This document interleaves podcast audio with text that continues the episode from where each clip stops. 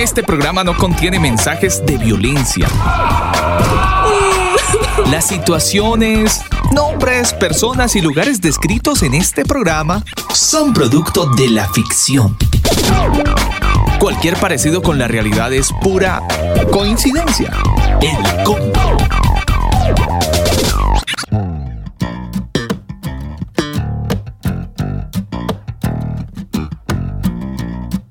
elcombo.com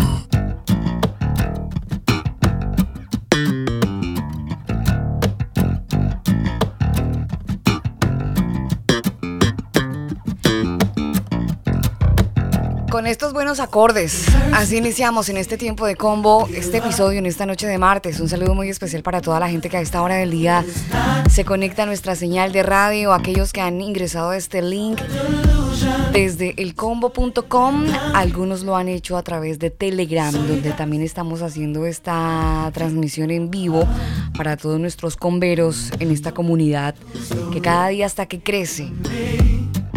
Es martes 3 de agosto. Un saludo muy grande a todo nuestro extenso público. A toda la audiencia que cada vez avanza en el conocimiento de la verdad y sobre todo los martes.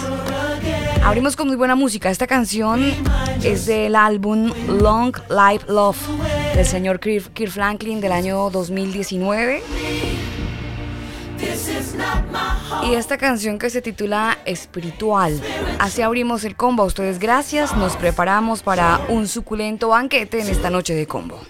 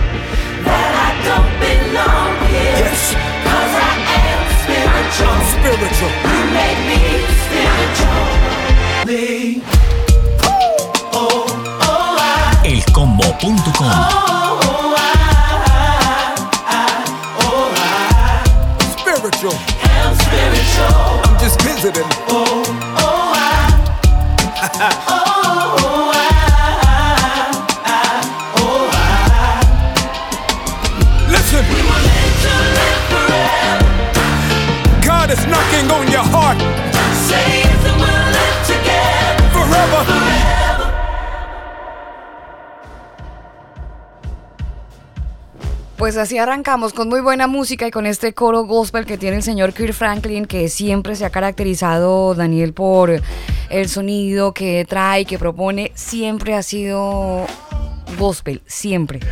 Además, Kirk Franklin, que tiene una vida muy interesante, una trayectoria muy complicada, tiene un, testimonio bastante bonito, bonito.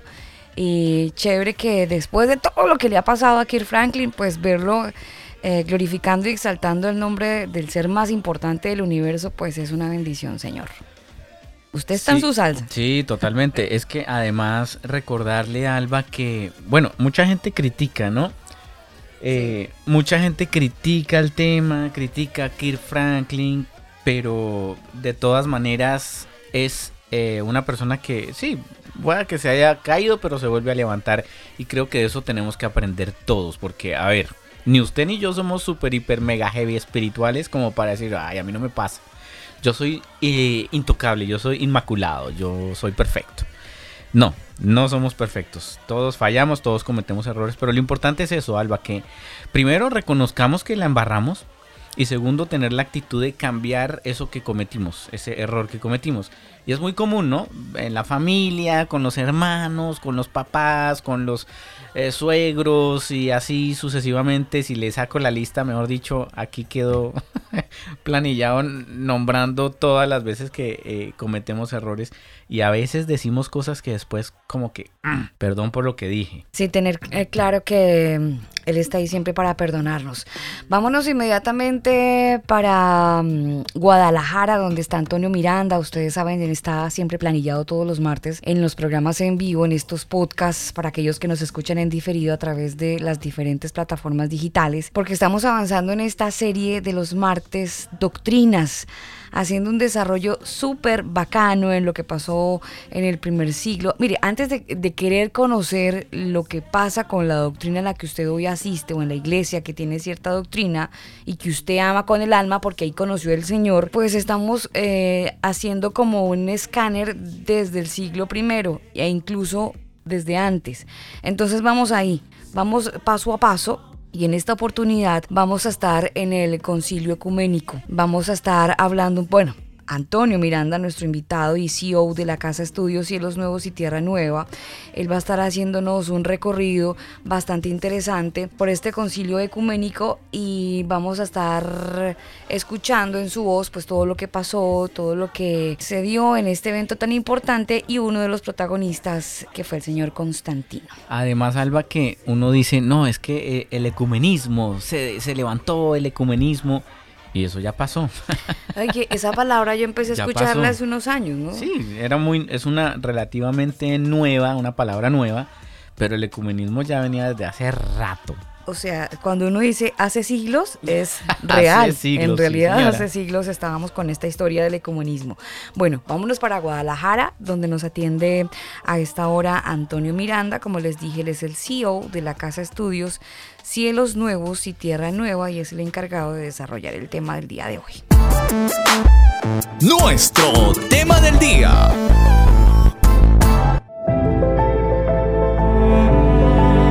Como una luz que no alumbra, así es la enseñanza que no habla de la verdad.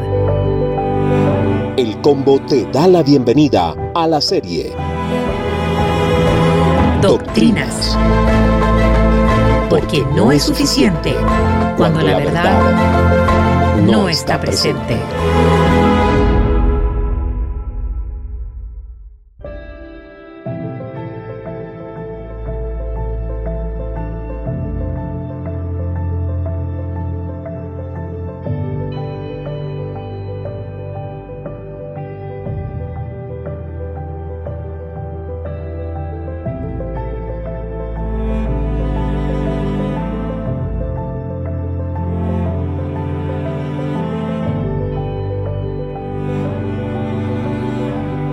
Usted que nos escucha a esta hora del día, gracias por estar con nosotros conectados.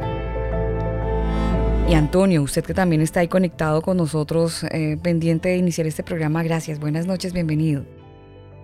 Hola, buenas noches, gracias nuevamente. Acá estamos preparados para la siguiente entrega. Yo metí a Constantino, Antonio. Sí, sí, sí. Eh, ¿Bien? ¿Bien metido o mal metido? O él siempre Eh, ha sido sí. metido, Por lo que ha sido Constantino, ¿no? eh? constantinamente metido.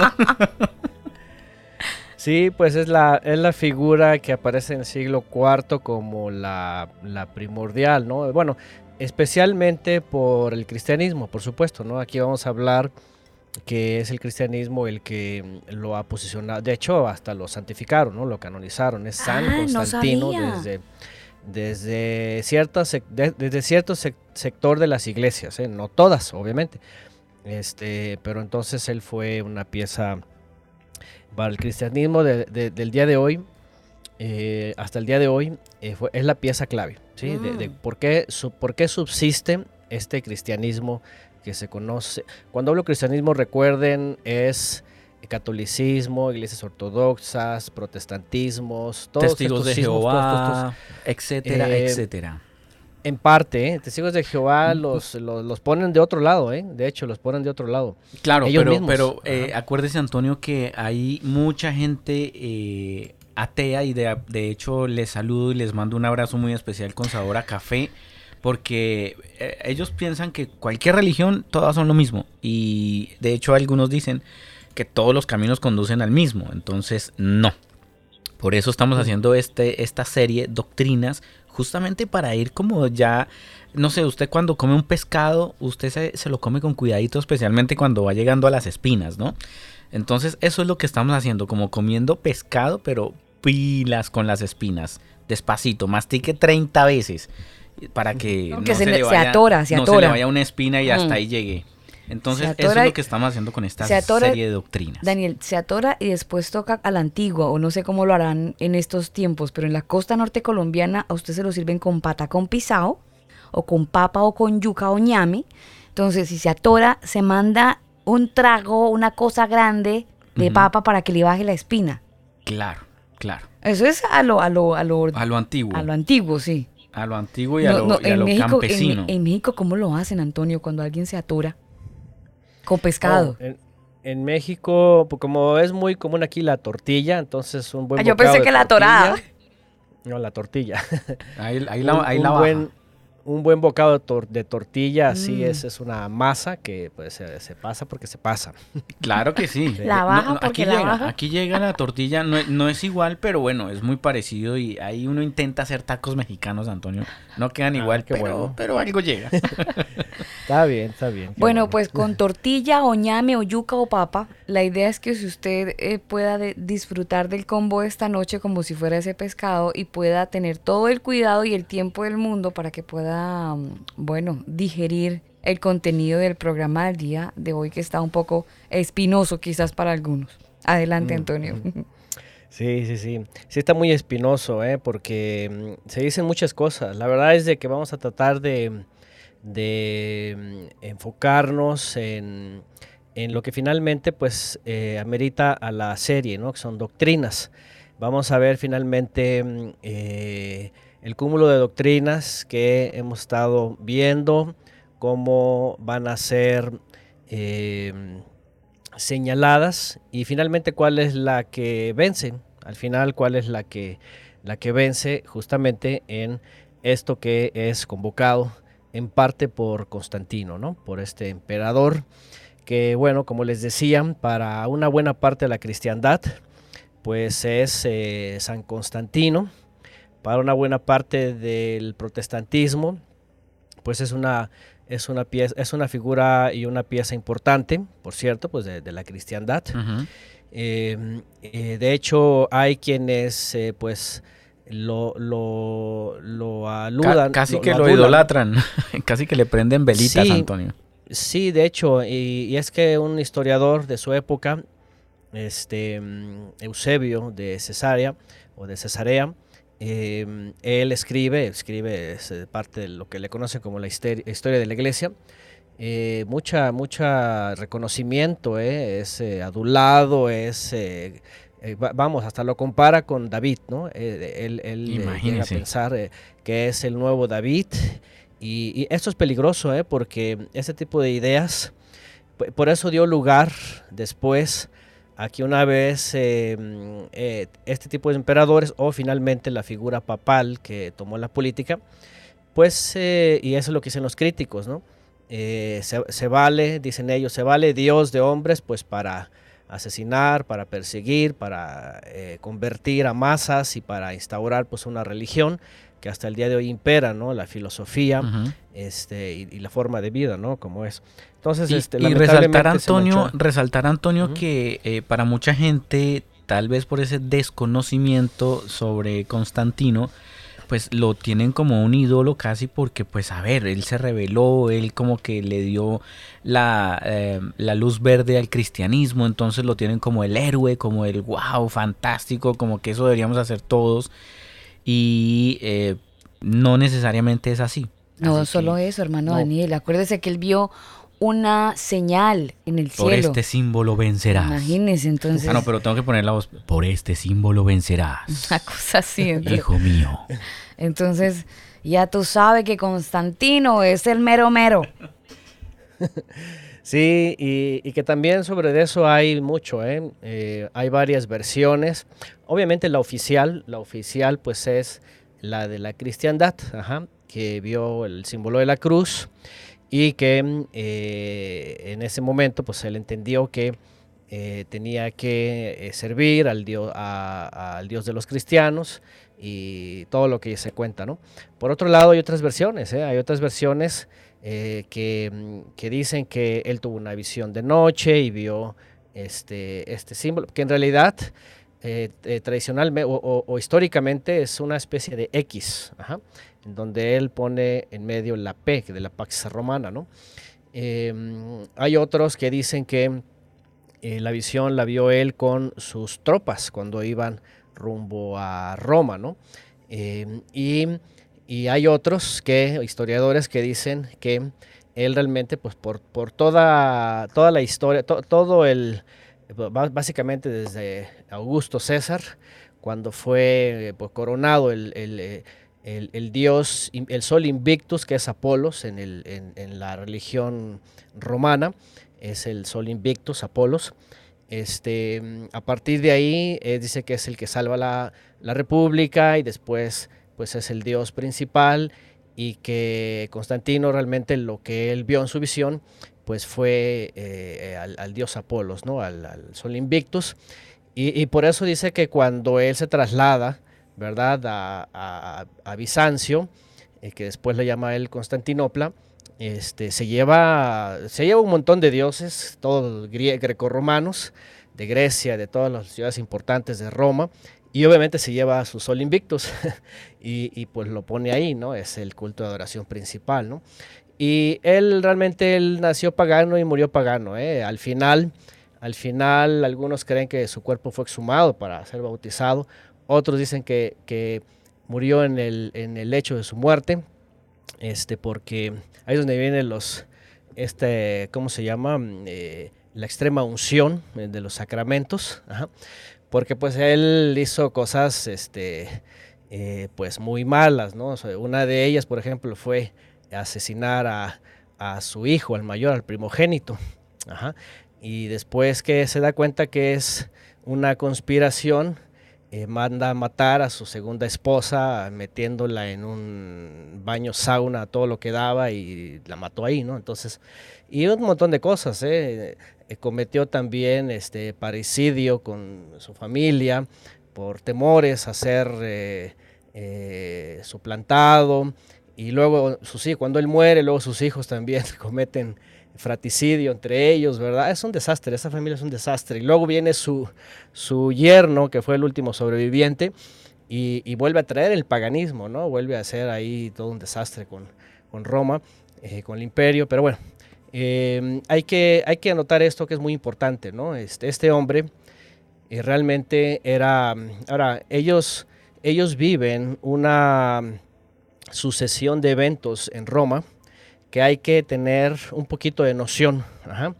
Hay una época eh, de lo que se conoce como el Alto Imperio Romano, que es justamente estas últimas décadas del siglo III y parte del IV, em, no, 4 y parte del, quinto, en donde eh, hay un desastre, ¿no? El imperio está de cabeza, como se dice, y los generales, ¿verdad? Empiezan a tomar lugares importantes. Llega un momento donde hay seis emperadores en, el imperio, ¿verdad? Repartidos. Luego empiezan a, darse con todo entre ellos. Y hay un momento en donde viene una que se conoce como una tétrada, ¿no? De, de emperadores. Y ahí es donde aparece el padre de Constantino, llamado Constancio, Constancio Cloro que en esa época había lo que se conoce como dos Augustos y dos Césares, ¿sí? Eh, gobernando lo que era el imperio Oriente y Occidente. Entonces los, dos Augustos eran los principales y los Césares eran como sus ayudantes. Y se supone que esto, esto, esto mantenía cierto control. Ojo con esto, esto es muy importante. Lo primero que hay que saber es de que en esta época del Alto Imperio Romano, hay una serie de conflictos entre generales, entre soldados romanos, empiezan a tomar poderes, empiezan a colocarse por aquí y por allá. Y estos hombres lo que hacen es tratar de poner orden. Sin embargo, obviamente ocurre luego, la, teoría de ellos era de que eh, ausentes los augustos, entonces los césares tomaban el lugar de los augustos y ellos mismos ponían otros dos Césares. Eso le quería, era como sucesivo. Eso le quería preguntar, esa trifulca que había en esa época era más por un tema de poder, eran, eran asuntos políticos y no religiosos, ese movimiento de personal que usted nos acaba de describir. Sí, sí, era, eran cuestiones políticas, eran cuestiones militares, eran cuestiones políticas y eran cuestiones de dominio porque por, otro lado, eh, el imperio tenía una serie también de, conflictos externos por las conquistas, en donde vemos a, varios pueblos, lo que se conocen como los pueblos bárbaros, que empiezan a ser del imperio otro conflicto más, ¿no? Están los unos, bueno, que esos vienen un poco posterior, pero están los, los visigodos, están, ¿verdad?, los alamares, los burbundios, los francos, los sajones, que vienen de la parte norte de todo el imperio. Y, esto también está causando bajas, está causando nuevos eh, líderes, está causando que el, el, emperador, por ejemplo, como es clásico, ¿verdad? Está, están dándote toda la vida y luego vienen los generales que han conquistado y pues obviamente qué es lo que hacen, pues ellos, sus tropas los declaran este, mm, emperadores, ¿no? Entonces sí, e, eran cuestiones políticas, militares, de, de, orden, de todo esto, ¿no? Entonces, esto es muy importante, ¿por qué? Porque hay un momento en donde eh, mm, estas, e, e, estos lugares empiezan a pelearse de tal manera que eh, Constancio Cloro, el padre de Constantino, eh, muere, muere y según el acuerdo, ¿verdad?, de la tétrada de emperadores, él debió haber dejado un sucesor. Pero lo que hace, pues, es de que ya había nombrado a su hijo y a, su hijo, pues, lo, lo, lo proclaman emperador, pues, los, los, eh, sus tropas, ¿no? Porque qué, mala costumbre, eh, Antonio se, se, trajo de ahí para acá porque eso sigue pasando en todo nivel, eh, tanto religioso como político. Mire usted, por ejemplo, en Cuba el tema va de familia en familia y así sucesivamente también se ve en muchos países de, de Asia, ¿no? Esa costumbre de que los hijos sean los sucesores cuando se supone que deben, bueno, si hablamos a nivel espiritual, bueno, deberían tener el llamado de pastores, ¿no? O de, o de maestros, no sé. Claro, claro, cuando se habla de la fe, por supuesto, ¿no? Ahí, ahí importa el llamado, así es, el don, y no, no la influencia, ¿no? Entonces, bueno, a lo que quiero ir es de que eh, Constantino ¿verdad? Un joven que crece a un lado de las tropas y viaja y lucha, pelea, pues ya desde joven está demostrando sus dotes. ¿Y qué es lo que hace? Que pues toma el lugar que deja eh, su padre, pero los otros emperadores pues no están de acuerdo, entonces también empiezan a tomar la misma decisión, empiezan a posponer a sus hijos y otra vez viene, ¿verdad?, este, este, este conflicto político. ¿no? ¿Qué es lo que ocurre? Sí, sí. Entonces, que es lo que ocurre, que pues Constantino se pone vivaracho, decimos en México, ¿verdad? Y entonces empieza a avanzar con sus tropas hasta llegar a Roma, ¿sí? Aquí justamente es donde viene ah, su, historia, ¿no? Porque antes de llegar a Roma eh, es cuando tiene supuestamente esta visión, ¿sí? Y, ve el famoso símbolo este, eh, dependiendo por las versiones que hay, ¿verdad? Y entonces la famosa expresión, ¿verdad? De pues un dios latino, porque le habla en latín, no le habla en hebreo, ¿no? ni en otro idioma.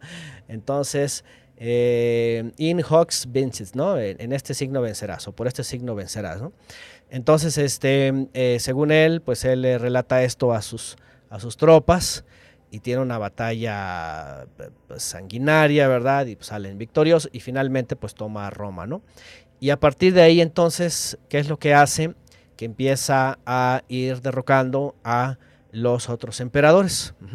De tal manera que este, este, estos eh, eh, emperadores que estaban en todo el imperio eh, son sustituidos, porque también ahí aparece, por cierto, su hijo, su hijo que le, ayuda, ¿verdad?, en, finalmente conquistar la parte oriente del imperio.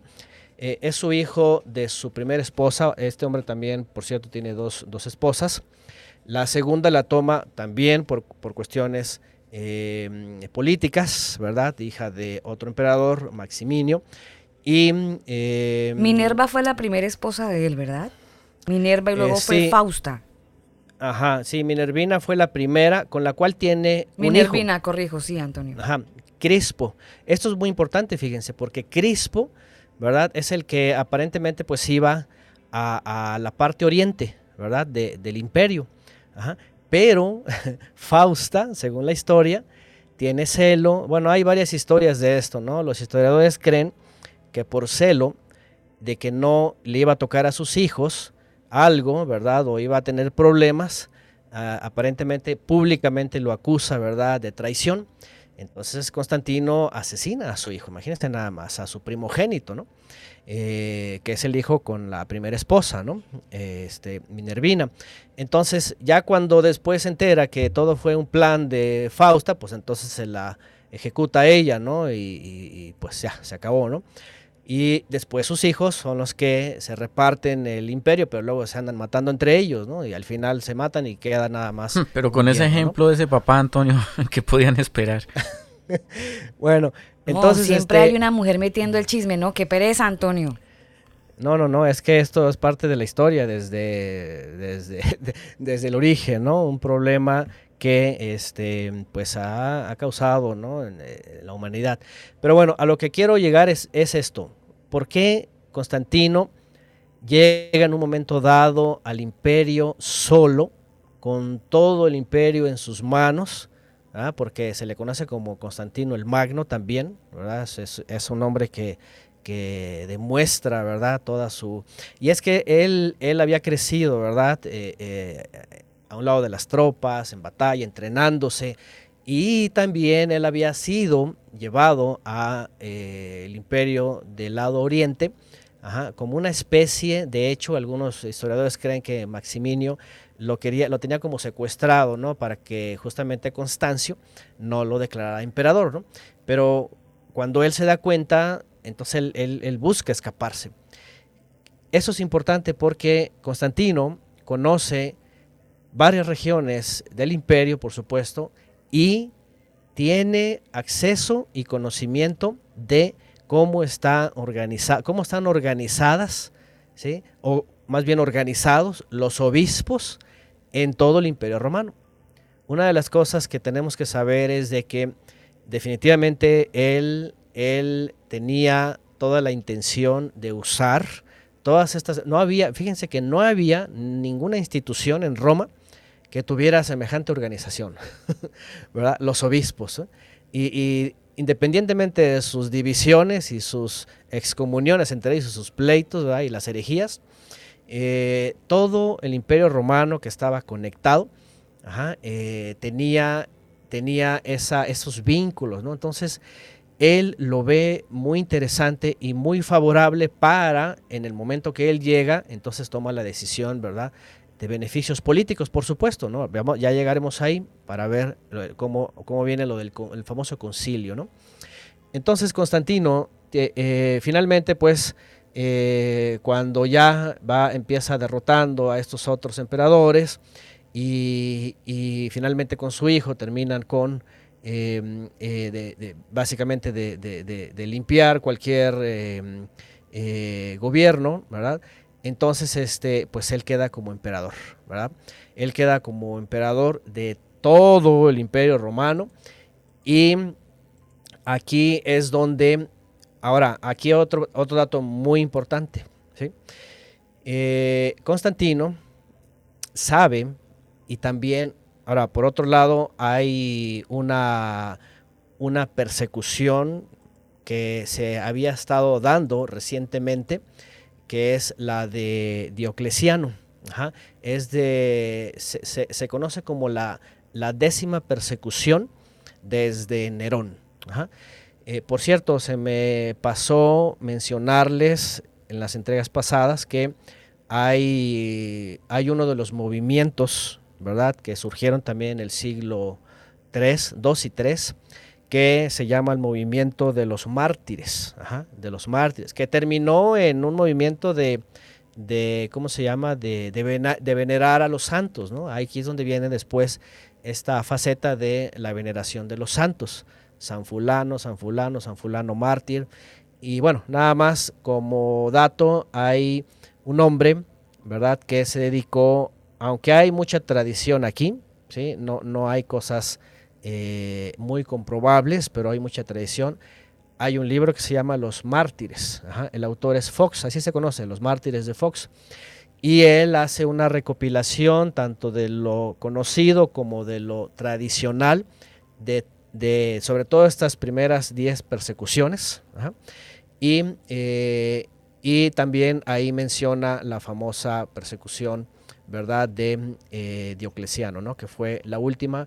Eso es importante, ¿por qué? Porque eh, Constantino eh, es muy joven, él está, él está enterado de lo que está pasando. Fíjense algo, algo que él nota, ¿verdad? Él está viendo en ciertos lugares de Roma cuando Diocleciano comienza esta persecución. ¿Por qué? Por, por, cuestiones políticas.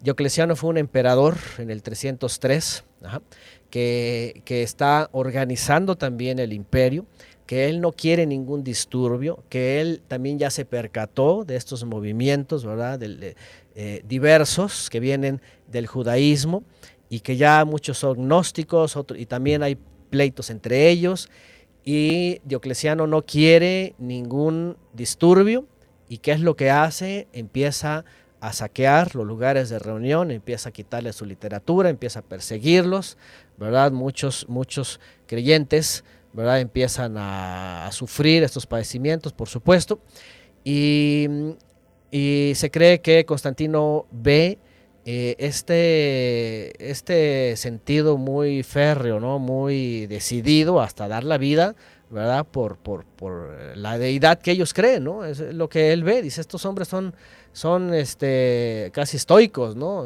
Lo que creen lo sostienen hasta la muerte, ¿no? Esto lo digo porque más adelante, en la época, por ejemplo, de Constancio, su hijo, cuando él está de emperador, em, ¿qué es lo que hace él? Que convierte a ciertas hordas bárbaras, sobre todo los unos, eh, y los usan, los usan, eh, los hace cristianos, además de la noche a la mañana ya son cristianos, pero son vasallos también romanos y, y, pues ah, ellos, ellos entienden que si estos se entregan, pues dan la vida por, por, el, por el Dios cristiano, ¿no? Si se trata de conquistar y que vamos a acabar con los enemigos, pues órale. Entonces, y, ustedes se imaginarán, ¿no? Cristianos de todo tipo, ¿no? De, greña larga, de esto, de colgajes que traen, de ídolos, de todo, pero pues todos eran cristianos, ¿no? Aquí no importa, como sea, de dónde vengas, lo que hagas, lo que cantes, lo que brinques, lo que sueñes. No importa si tienes 30 mil tatuajes y que te haces tatuajes con símbolos cristianos, ay, hágale que eso no pasa nada.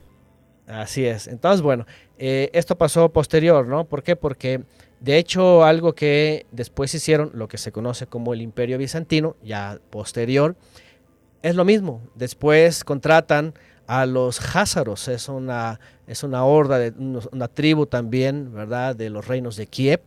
Y, estos, estos eh, son, son, eh, son vasallos del Imperio Bizantino y luchan todo el tiempo contra los persas y contra, fíjense qué interesante, contra los árabes. Eso ya fue eh, después del 600 cuando viene justamente Mahoma y su gente, ¿no? Entonces, eh, esto va a repercutir mucho. Es estrategia, es gente de montones, gente que está dispuesta a morir por, por el reino de Dios, es eh, política. Por cierto, Constantino pues empieza a dar muchas facilidades, incluso a obispos les da puestos, ¿verdad? Este, en el Senado, en puestos públicos, en cuestiones de dineros. Y no, no, no, fue una cosa que él sabía que esto le iba a funcionar y finalmente funcionó. Pero bueno, entonces, eh, Constantino es ese hombre que no solamente es un, es un militar, es un estratega, el hombre eh, sabe de estadística, sabe de control de las masas, eh, tiene a su cargo, imagínense, legiones, entonces ya está arriba en el, puesto principal y entre ese tiempo, ustedes recuerdan que hablamos de los teólogos científicos, ¿sí? Recientemente, los polemistas y los científicos. Bueno, ¿qué es lo que ocurre? Empieza a haber cierto contacto ¿sí? con ellos.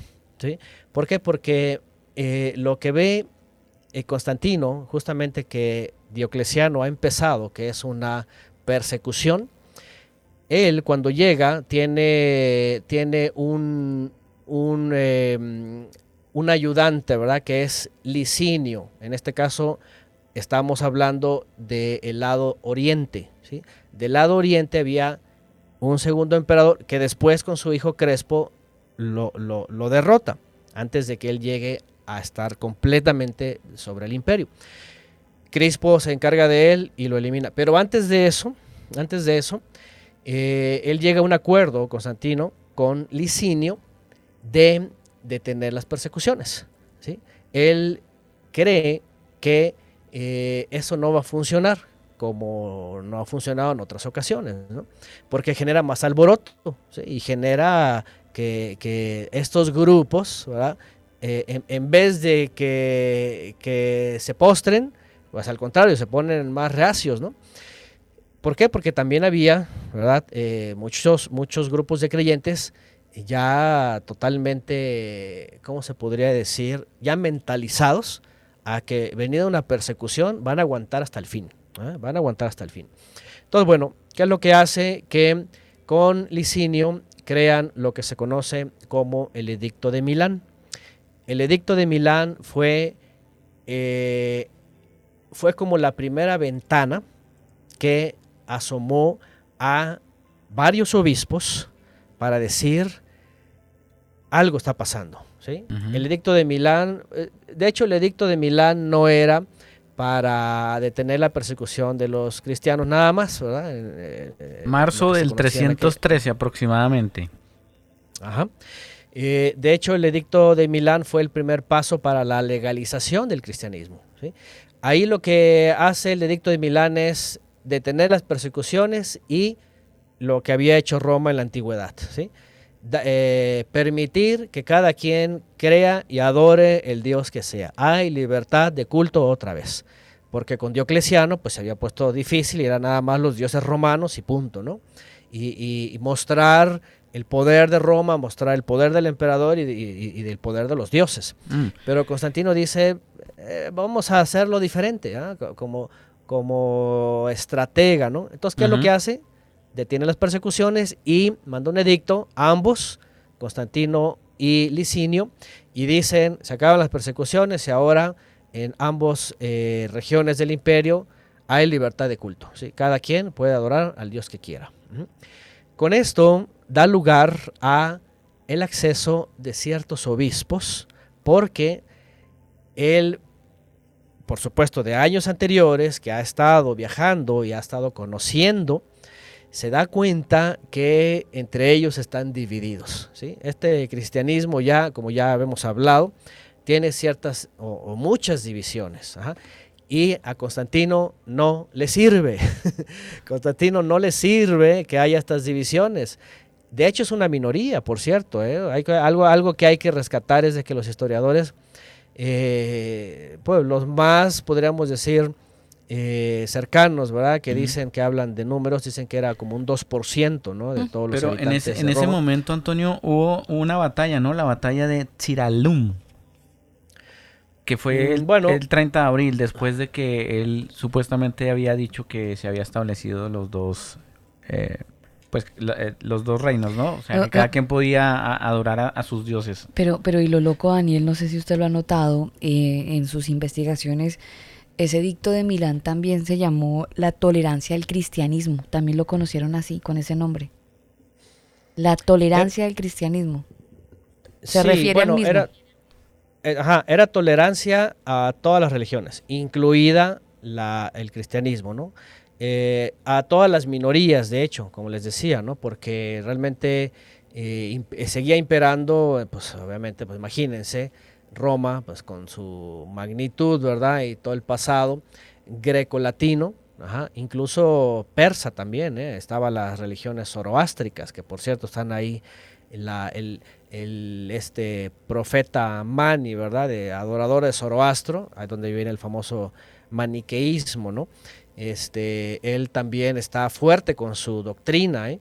Entonces, eh, bueno, ¿qué es lo que ve Constantino una vez que con Crispo, su hijo, eliminan a Licino y finalmente Constantino se queda como emperador? Eh, estas divisiones. Vamos a recordar rápidamente algo que ya hemos hablado. Entre grupos y doctrinas que han eh, eh, que se han heredado. ¿Se acuerdan lo que dijimos?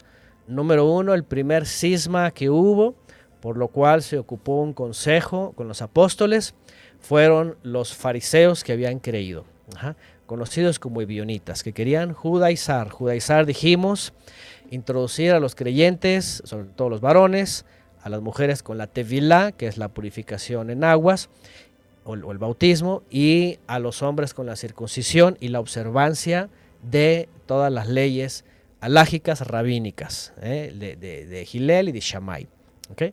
Primer cisma, entonces dijimos, ebionismo. Segundo cisma, dijimos, no oficiales, pero sí divisiones de creyentes. El siguiente, los gnósticos, ¿se acuerdan? Desde Marción del Ponto, el, el docetismo, con tertulianos, ¿verdad? Estaba Praxias, es el modalismo o triunitarios, y estaba Tertulianos, el padre de la teología que le llaman, ¿verdad? Como la Trinidad. Espero que haya dicho suficiente en el pasado para que sepan este tipo de divisiones. Estas son corrientes emergentes. ¿eh? Esto no es lo que se creía en la época de Yeshua y los apóstoles.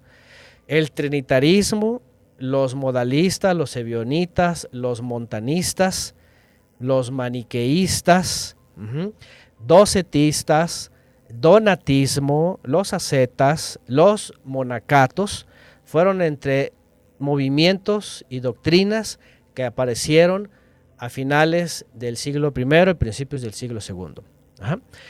Eh, y estas divisiones se estaban viendo ya desde, desde Roma, bueno, ya estaban bien establecidas, de hecho.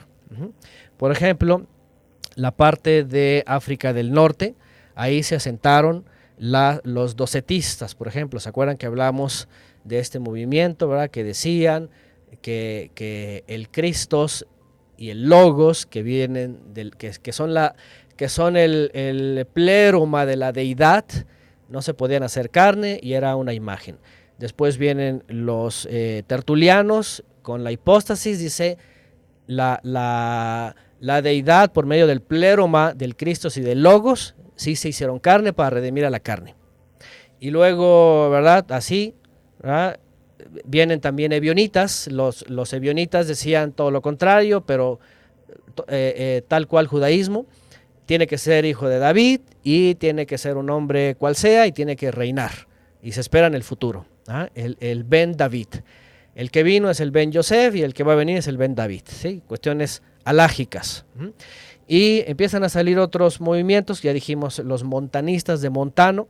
Montano era apocalíptico, era de la unción, él decía que era como un Mesías, que, que en su época ya iba a llegar este, la redención y, bueno, se fueron a las montañas también, por cierto, y que ya.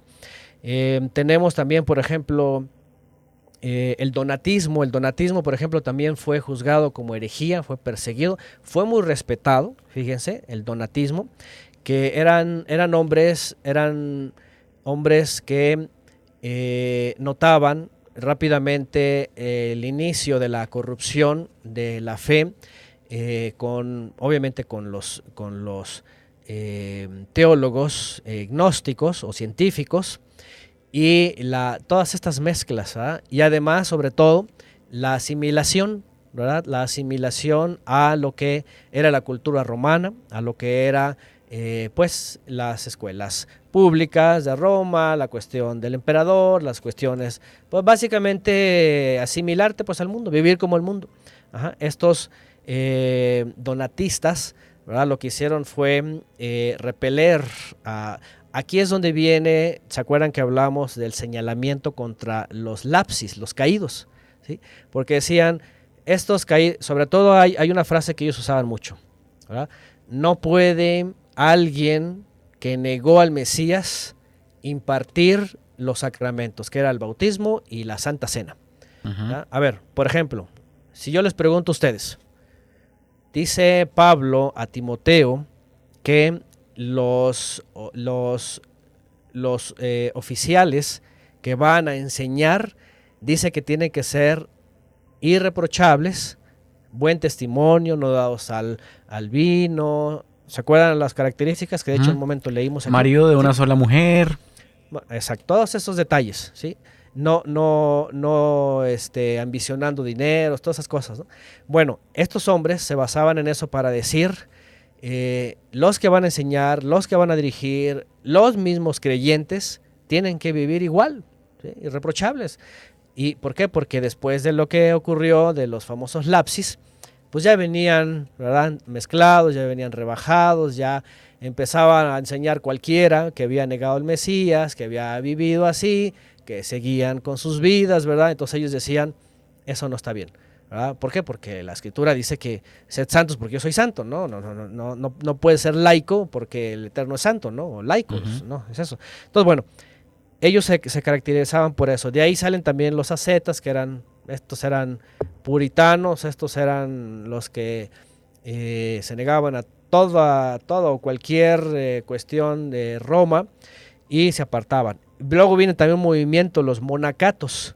Los monacatos, un famoso eh, Antonio Ermitaño, que después, aunque él decidió por su cuenta deshacerse de toda la herencia que había recibido, era un hombre bastante adinerado, y dice que eh, se, desprendió de todo porque aprendió del Mesías. ahora fíjense hasta dónde impacta a veces algunos textos. ¿no?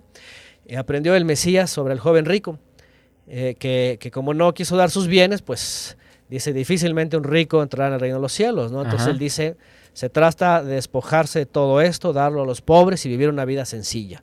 Entonces él dijo, yo me aparto, vivo una vida sencilla y resulta que le empezaron a seguir personas a decir, esa es la forma que tenemos que vivir, ¿verdad? Este, porque el imperio es pura embriaguez y puro, ¿verdad? Este, derroche y cuestiones eh, del mundo, ¿verdad? Entonces, este, los monacatos, fíjense que comienzan así y luego se hace un movimiento grande. Bueno, estoy mencionando estos porque, porque el resto de los obispos... Y monacato, Antonio, que significa solo, ¿no? Ajá, y, de ahí donde vienen los monasterios, ¿no? Los monasterios, ¿verdad? Tanto para y hombres quizás, como las... Exactamente, por eso los sacerdotes no se casan. Sí, de hecho ellos en alguna parte, sobre todo los ascetas, decidieron eh, eh, el celibato, ¿no? No, no, no al matrimonio. ¿Por qué? Porque también vivían en una época en donde, por cierto, leen a, a Pablo de Tarso y ellos dicen, dicen, es mejor, dice, vivir solteros, ¿no? Dicen, obviamente Pablo eh, está hablando de situaciones específicas, ¿no? Pero ellos leen, es mejor estar solteros y solteros. ¿no? Mire bueno, que en, ahí- ese, en ese sentido, Antonio, le voy a contar rápidamente una, una experiencia porque yo siempre me preguntaba, pero ¿cómo esta gente se quiere vivir solo si, si no, quizás no tienen el don de continencia? Y tanto le pedí yo al padre que me permitiera hablar con un sacerdote que llegó el momento, el día y el lugar. Era la fiesta de graduación de unos amigos y él, el, el primo de ellos era sacerdote en España y no sé qué, y viajó a Colombia en ese momento por la graduación. ¿Y quién dijo no? Nos sentamos a conversar y le dije yo, venga, pero ustedes por qué no se casan? Y él me, ha- me habló del voto de que ellos hacen para abstenerse no casarse, no sé qué. Yo le dije, pero porque usted está seguro de que tiene el don de continencia? Si no lo tiene, ¿qué? ¿Por, porque hay tanto sacerdote pedófilo y todo lo demás? Y entonces ahí como que, mm, como que le yo, la Biblia, la misma Biblia dice que no es bueno que el hombre esté solo, haré ayuda idónea Claro. para él. ¿Ese texto qué? Bueno, y ahí estuvimos debatiendo y conversando y pues como, como es lógico, pues se caen los argumentos. Sí, sí, sí, sí. Eh, evidentemente hubo personajes en la Biblia que definitivamente vivieron así, pero en efecto es un llamado, es, es un don también de, de lo alto, ¿no? Eh, evidentemente ellos después ya lo tomaron como un dogma. Por eso también eh, en algún momento fueron señalados estas personas, ¿no? Bueno, ¿por qué hablo de todos estos movimientos? También viene luego el, el movimiento de, de los mártires, eh, que le daban veneración a, a los mártires, los hicieron santos, los hicieron intermediarios, los hicieron todo esto, etcétera. ¿Por qué? Porque al final los obispos que estaban bien acomodados en la mayoría de las ciudades de Roma y que de una u otra forma este, eh, iban sobreviviendo, ¿verdad? Por cierta asimilación. Todos ellos, estos grupos, por ejemplo, los llamaban laicos, asimilados y paganos. Imagínense, ¿verdad? Por ejemplo, ¿no? Ustedes piensen, eh, no sé, X, un tal líder de una iglesia fulana, ¿verdad? Vive opulente, vive bien vivido, manda a sus hijos a las escuelas eh, de gobierno, públicas o pagar lo que sea, y tienen esto, tienen lo otro. Evidentemente, si viene alguien de afuera y te dice, tú vives bien asimilado, eres un paganote, todo eso, ¿qué vas a decir tú? tú vas a decir, no, tú, tú eres el exagerado, eres un extremista, eres esto, el otro. Bueno, ¿qué es lo que estaba pasando? Que los obispos que estaban entre el imperio, ahí es donde va, que empiezan a señalar a todo movimiento, sea herético o sea que no les cuadraba a ellos o no les gustaba o simplemente eran eh, idiáticos.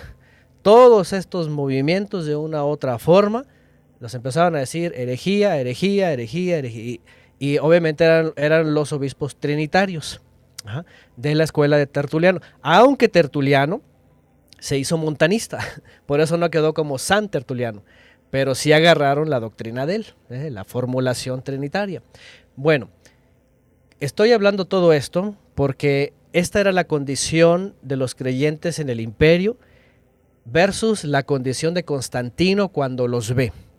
Cuando los ve, empiezan las interlocuciones con ciertos obispos y empieza a ver las diferencias y a él no le conviene. Le conviene cómo están ellos conectados, ¿eh? organizados de una u otra forma, porque al final, pues con todas las herejías se conocían y, y, sabían dónde estaban y, había intercomunicación el imperio. ¿Y qué es lo que hace Constantino? Pues Constantino lo que hace es, ¿saben qué? Tienen que ponerse de acuerdo. ¿sí?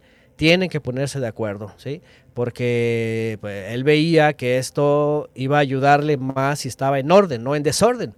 ¿sí? Y evidentemente, pues es lo que dice finalmente, es lo que les digo, miren, desde el punto de vista cristiano, dice, no, Constantino fue impactado y se convirtió y se hizo cristiano. Y amén, aleluya, y que bueno, ya, y ahora sí llegó el reino, ¿verdad? Y, y ahora ya viene, todo el imperio es cristiano. Bueno, que por cierto, eh, en el edicto de Milán se permitió eh, el, cristianismo se, hizo como legal, de hecho eso y, muchas religiones o muchas creencias, este, y se les dio muchos favores desde el imperio, pero realmente como religión imperial fue más adelante, que ahorita vamos a hablar de, quién fue el que hizo esto, ¿no? Ya como religión oficial, ¿no? Ya como de un día para otro, ya todo el imperio es cristiano, ¿no? Vamos a ver quién lo hizo. Pero bueno, entonces, ¿qué es lo que hace Constantino? Pues Constantino empieza a, a decir, tiene que ponerse de acuerdo, ¿sí? Usa el famoso servicio posta, ¿verdad? Que es el postal, en Roma es una de las cosas que, bueno, Roma como imperio, usted recuerda, y proféticamente hablando, estamos hablando de una bestia, es, decir, una nación imperialista, eh, poderosa, que ha conquistado, que ha todo esto, y tiene las vías de comunicación por todo el imperio, y empieza a hacer una convocatoria. De hecho, se invitan a más de mil obispos en todo el imperio y presbíteros. Eh, y ¿saben qué lo, fue la respuesta de todo el imperio? Esto está mal, esto va a acabar mal. Esto de ecuménico, ¿verdad? De unir a todos y resolver algo. ¿Quién es el que está detrás, ¿verdad? De eh, ¿qué, se va a decidir, cómo se va a decidir. Es una cuestión que lo está haciendo el emperador para sus intereses. Y bueno, finalmente asistieron alrededor de 300. Nadie tiene el número exacto, 300, 300 y algo. Y eh, bueno, evidentemente, ahora déjenme decirles algo, ¿no? Los obispos que llegaron a tener interlocución o intercomunicación con el emperador eran de la región tanto de Occidente como eh, de una parte de Oriente que desde Roma, y se acuerdan que hablamos de esos primeros obispos que estaban, número uno, aquí hay algo muy importante. Ustedes recordarán la entrega pasada que una de las cosas que se armó la polémica era sobre la sucesión apostólica y que echaron para un lado a, los oficiales, ya no eran jueces y ministros, ya no eran hermanos que servían a hermanos en, las ciudades o en los pueblos como creyentes. ¿sí? Con, el obispo de Roma, eh, Víctor I, esto vino a cambiar. Con él vinieron a cambiar varias cosas. Ya dijimos algunas la vez pasada, ¿verdad? Ya la oficialización, ¿verdad? De la, de la Eucaristía, la Santa Cena eucarística, este rito, ¿verdad? Del pan y el vino y cuestiones, ya saben. Eh, cambiaron la fecha también, ¿verdad? Contra los cuartos decimanos. ¿Por qué? Porque la, una buena parte de Oriente decían, es que no, es, que es Pesach, es Pesach, es Matzot, es Shabbat, es los, días santos, ¿no? Todos, todos, todos creían eso, ¿no? Pero viene Víctor I y dice, no, tenemos que ser diferentes porque las persecuciones, y bueno, todo eso ya estaba formulado Ajá, también él, él justamente estaba proponiendo por el, el Dominis Day. Ya no peleen, hagámoslo el domingo. sí, este, y, y a partir de él y los consecutivos empezaron a decir, ya no tienen aquí autoridad más que los obispos. Aquí es donde empieza también a tomar ellos relevancia, los obispos, y son ellos los que finalmente y obviamente estamos hablando de la escuela de tertulianos, los trinitarios, porque es, tenemos que decirlo, es uno de las dogmas gnósticos que salieron en el segundo siglo, que la gran mayoría creyó. Bueno, bueno, eh, eh, en realidad no, ¿eh? déjenme decirles otra cosa. Cualquiera podría decir que el concilio era para poner en orden eso y poder decir la verdad es la Trinidad, pero créanme que, y está documentado, eh, incluso uno de los hijos de Constantino, su hijo que quedó, revirtió el asunto de la Trinidad. ¿eh?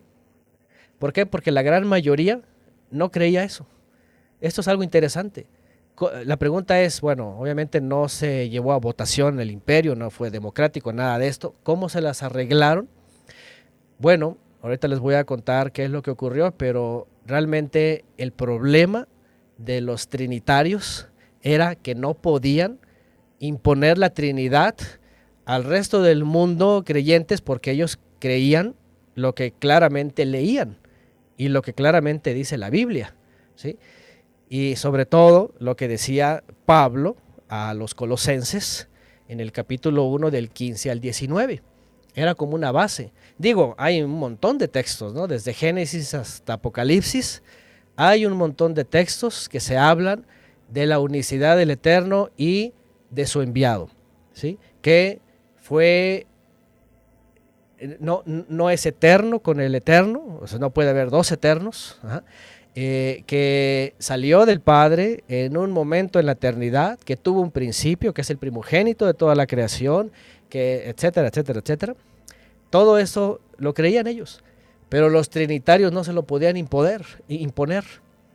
¿Cómo le iban a hacer ellos? Ah, pues cuando viene el edicto de Milán empieza la intercomunicación, y empieza a ver el favoritismo, y empieza a ver la necesidad de Constantino y vean qué interesante se empieza a fraguar ambas ideas. Para, para los cristianos en general, esto fue algo divino. Esto fue algo que Dios usó, que Dios quiso. ¿sí? Porque ahorita van a ver cómo, cómo se, se, se se terminó calificando de herejía, por ejemplo, lo que Pablo dice, ¿no? Vamos a darle una revisada rápidamente, nada más para que vean un ejemplo, ¿no? Colosenses, Pablo de Tarso, los Colosenses, capítulo 1 al verso 15. Dice Pablo que el Mesías es la imagen del Todopoderoso, que es invisible. El, Eterno nadie lo puede ver. Él es aliento, él es Ruach. Yeshua dice el Padre es Ruach o Spiriti, llama en latín. Y dice Pablo que el Mesías solamente le viene a representar. Él, él, sí se deja ver. Y dice, es el primogénito de toda creación. Esto es lo que decía la mayoría de los creyentes. Oye, esto es, enseñanza de los apóstoles. Y más para los gentiles, ¿no? Porque dicen ellos que eso es para los gentiles, ¿no? Es el primogénito, el primero de toda creación.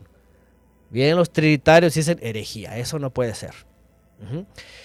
Y sigue diciendo Pablo, porque por medio de él fueron creadas todas las cosas. Y, decían los trinitarios, no, Cristo es Dios y Él creó todas las cosas. Y Pablo, tanto aquí como en la carta a los hebreos, dice que por medio del Mesías fueron creadas, como dice en Génesis. Con el principal creó el Todopoderoso los cielos y la tierra. Dice lo que hay arriba y lo que hay abajo, visible o invisible, tronos, principados, lo que sea. Y vean lo que es en el 17, 1.17. Y Él es antes de todas las cosas.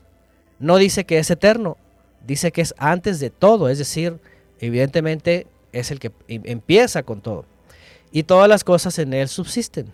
Dice en el 18, y Él es la cabeza del cuerpo que es los creyentes. Él que es el principio, y dicen los, los, tertulianistas, no, Cristo no tiene principio, Él es eterno, es Dios eterno, es luz de luz, Dios de Dios, sol de sol. Ahorita vamos a ver el credo, ¿no? Que ellos inventaron, ¿no? Pero aquí dice que es, dice, Él, dice Él que es el principio, el primogénito entre los muertos, ahora murió. Imagínense qué fue eso, ¿no? Dios no puede morir.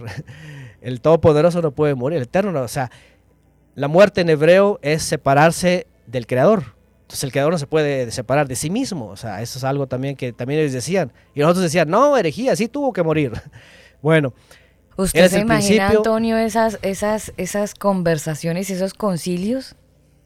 Porque pues, obviamente eh, en la historia se registran cosas, pero hay otras que no. Entonces uno tiene, tiene chance de echar globos todo lo que quiera.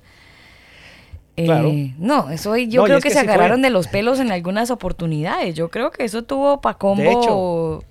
pero acuérdese el, eh, la portada del programa anterior. Eran dos sacerdotes ahí dándose ósculo santo y puño santo y patada santa y de todo. Es, eh, de hecho, es justamente la representación en donde un, obispo le da una bofetada a Arrio, ¿no? Para decirle, ¿por dónde se me fue el espíritu para no hablarte? Está en la Biblia, búsquelo, búsquelo. bueno, y dice entonces el primogénito entre los muertos para que todo tenga la preeminencia, por cuanto agradó, vean, agradó al Padre que en él habitase el aliento santo, ¿no? La plenitud, que, eso es Mashiach. Mashiach lamentablemente se tradujo a Cristos o, los Crestos, y los griegos gnósticos decían, ah, pues Logos y Crestos es el, es el, el pleroma pues de, del Dios Supremo, ¿no? Y es Dios mismo, viene de Dios. Este fue el gran problema, yo creo, ¿no? Por eso con Juan, cuando ven logos y logos, ya, ya se enredaron, ¿no?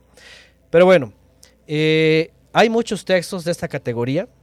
No estamos aquí teniendo tanto tiempo para ir, pero por ejemplo la carta a los hebreos dice lo mismo, que el Todopoderoso por medio del Mesías hizo las cosas. Es más, miren, yo les hago una pregunta. Primero les, primero les pregunto, ¿han leído la carta a los hebreos? Sí, Antonio. Ok, es muy sencillo.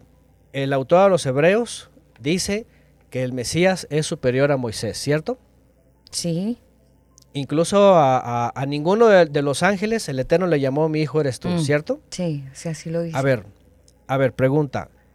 ¿Ustedes creen que si el Mesías fuera el Eterno, ¿habría una posibilidad de compararlo con Moisés? Mm. No, dejen que los grillitos canten, ¿no? es decir, imagínense, el autor está diciendo el Mesías es superior a Moisés. Si, si tuvieras hablado del creador, evidentemente pues, el creador no se puede comparar con mm. nada, él es único. Entonces, pero si está hablando del Mesías y le está poniendo la preeminencia, es, superior a Moisés, incluso a ninguno de sus ángeles le dijo, mi hijo eres tú, porque es el hijo, el primero de toda la creación. Por ejemplo, esos son textos muy claros, ¿no? No puede el autor estar haciendo una cosa como comparar, pero si habla del Mesías, por supuesto está hablando de alguien que eh, es superior a la creación o que es el primero de la creación. Bueno, textos como estos en todos lados hay en la Biblia desde el principio. Cuando en figuras o en profecías o en remés, los que conocen el remés, el drash y el sot, ya habrá un tiempo para explicar eso. En hebreo, todo esto es raíces hebreas. Él está eh, desde que, desde el principio, el Eterno proveerá, mi mensajero porta mi nombre, el profeta levantaré en medio de Israel. El primogénito está revelado en Deuteronomio 32, dice Hebreos capítulo 1, ¿verdad? Un mediador también, como Moisés lo fue, el mensajero del rostro, el cordero del Todopoderoso en Pesach, el libertador, ¿verdad? Eh, como Moisés o como Josué. Está anunciado en toda la Biblia, ¿eh? Como ministro, cuando se habla de Melquisedec, por ejemplo, ¿no? Como como hijo, cuando dice mi hijo eres tuyo, te engendrado hoy, en el Salmo está también, también en un Salmo de David, cuando David dice, el Eterno le dijo a mi amo, siéntate a mi diestra hasta que ponga a tus enemigos por estado a tus pies. Ahí se habla de la preexistencia, por ejemplo, ¿no? Pero se habla de que es inferior, que está subordinado, ¿no? Eh, el siervo sufriente, a quien vio mi rey, mi pastor, el deseo de las naciones, el mensajero del pacto. No, no, cualquier cantidad que habla de esta subordinación y, y, esta característica de ser enviado. ¿ok? ¿Por qué estoy diciendo esto? Porque cuando todo esto era muy natural para todos, la pregunta es cómo algunos obispos, evidentemente ya sabemos, por el gnosticismo que traen ellos, los teólogos científicos, los teólogos gnósticos, pues es de que ellos están amarrados en que no, es que es Dios hecho carne y, y cómo es, pues, es una segunda persona y luego, porque por cierto, en Nicea se resuelve nada más eh, eh, la divinidad y tienen que hacer otro concilio, ¿verdad? En Constantinopla para decir, pues el Espíritu Santo también, ahora son tres, ¿no? Y luego tiene que ser otro para María, porque María después ya es la Madre de Dios y luego Inmaculada. Y todo, bueno, todo tiene que resolverlo igual, ¿no? ¿Por qué digo esto? Porque para los obispos, cuando ya están en comunicación con Constantino, dicen es que la división está aquí. Hay unos herejes, sobre todo un hombre. Ahora, déjenme decirles algo. La gran mayoría de los cristianos que han sido obviamente educados y enseñados por la teología, en el primer momento que escuchan arrio o arrianismo, lo primero que dicen herejía. Herejía. Le quitó la divinidad a Jesús. Dice que no es Dios y empiezan el pleito. Y yo siempre me he quedado con la incógnita, ¿verdad? porque yo también esto creía, obviamente, ¿no? Por la teología, en mis clases de, cuando nos dieron historia de la iglesia, en mis clases de, de, de dominical, ¿verdad? Escuela dominical. Escuela, escuela dominical, pues todos nos enseñaron y pues, obviamente todos eran héroes y wow, y Tertuliano y Constantino y todo, todo era muy bonito, ¿no? Pero pues era uno también muy torpe que no iba a leer y a decir, a ver, si es cierto lo que estoy haciendo, no, lamentablemente, lamentablemente se paran muchos mentirosos en los púlpitos a decir puras mentiras y hasta ellos mismos lo saben, pero tienen que contarlo así. O de pronto no lo saben, Antonio, y, y se han quedado ahí, ahí. Se quedan con el libreto, Antonio. eh, puede ser. Sí, se quedan con Porque el... en los seminarios... con la mediocridad de no, fue lo que aprendí, lo enseño y punto. Pero cuando, mire, a ver, ¿por qué el combo empezó a hacer estos programas? Justamente por esa inquietud, que empezamos a escuchar eh, ciertos temas y decíamos, pero ¿qué es esto? ¿En serio? ¿Esta gente está bien? Y a ver, escuchemos, revisemos, analicemos lo que dicen está, ¿es correcto, no es correcto? Eh, y obviamente que incomoda a Antonio al principio, eso lo reconozco. Incomoda porque eh, es como es como quitarle a usted Al principio la- y en el medio, Daniel. Sí, es, es como eso, quitarle eso toda- todavía, todavía hay cositas que incomodan, Antonio. Aquí estamos Sí. en noche de sinceridad. Pero, pero mire que a pesar de que incomoda, eh, eso lo reta a uno a, a- a investigar, a no tragar entero y a, y a da- pues darse cuenta de que estaba equivocado. Y a desarrollar una cosa que Claro. se llama sentido común. Que es Que el no es tan sentido que común. no es tan común. Mm. No es tan común, ¿verdad? Debería ser más común. Sí. Sí, no, no, sí, sí da coraje. A mí me pasó. No crean que los que tienen este, estos sen- sentimientos encontrados, no crean que son los únicos. A mí me pasó, yo luché mucho, yo estuve en conflictos en mi mente, eh, este, porque tenía muchas preguntas. Obviamente, en la iglesia uno le dan la vuelta, uno le dicen es que así, eh, bueno, ya, así lo quiere Dios. La respuesta es esto, mira, el cristianismo es, mira, convertidos, transformados, las lenguas, yo que sé, que también son otras cosas que vamos a hablar ya más adelante. Más adelante. Las denominaciones, ¿verdad? Oiga, Pero a- a- este... Eh, quisiera hacer un, un paréntesis, Antonio, ya que usted me hizo recordar eh, que, bueno, a todos, de hecho, a todos nos dijeron en la escuela dominical eh, que el símbolo que Constantino vio fue la cruz. Y no, señor, no fue una cruz, fue una P con una X. Una Eso- X, básicamente. Ajá, exactamente, esa fue la señal que él vio eh, de acuerdo con eh, Lactancio y Eusebio, fueron las letras X y la letra P, que forman la palabra representada por las dos primeras letras del nombre de Cristo en griego.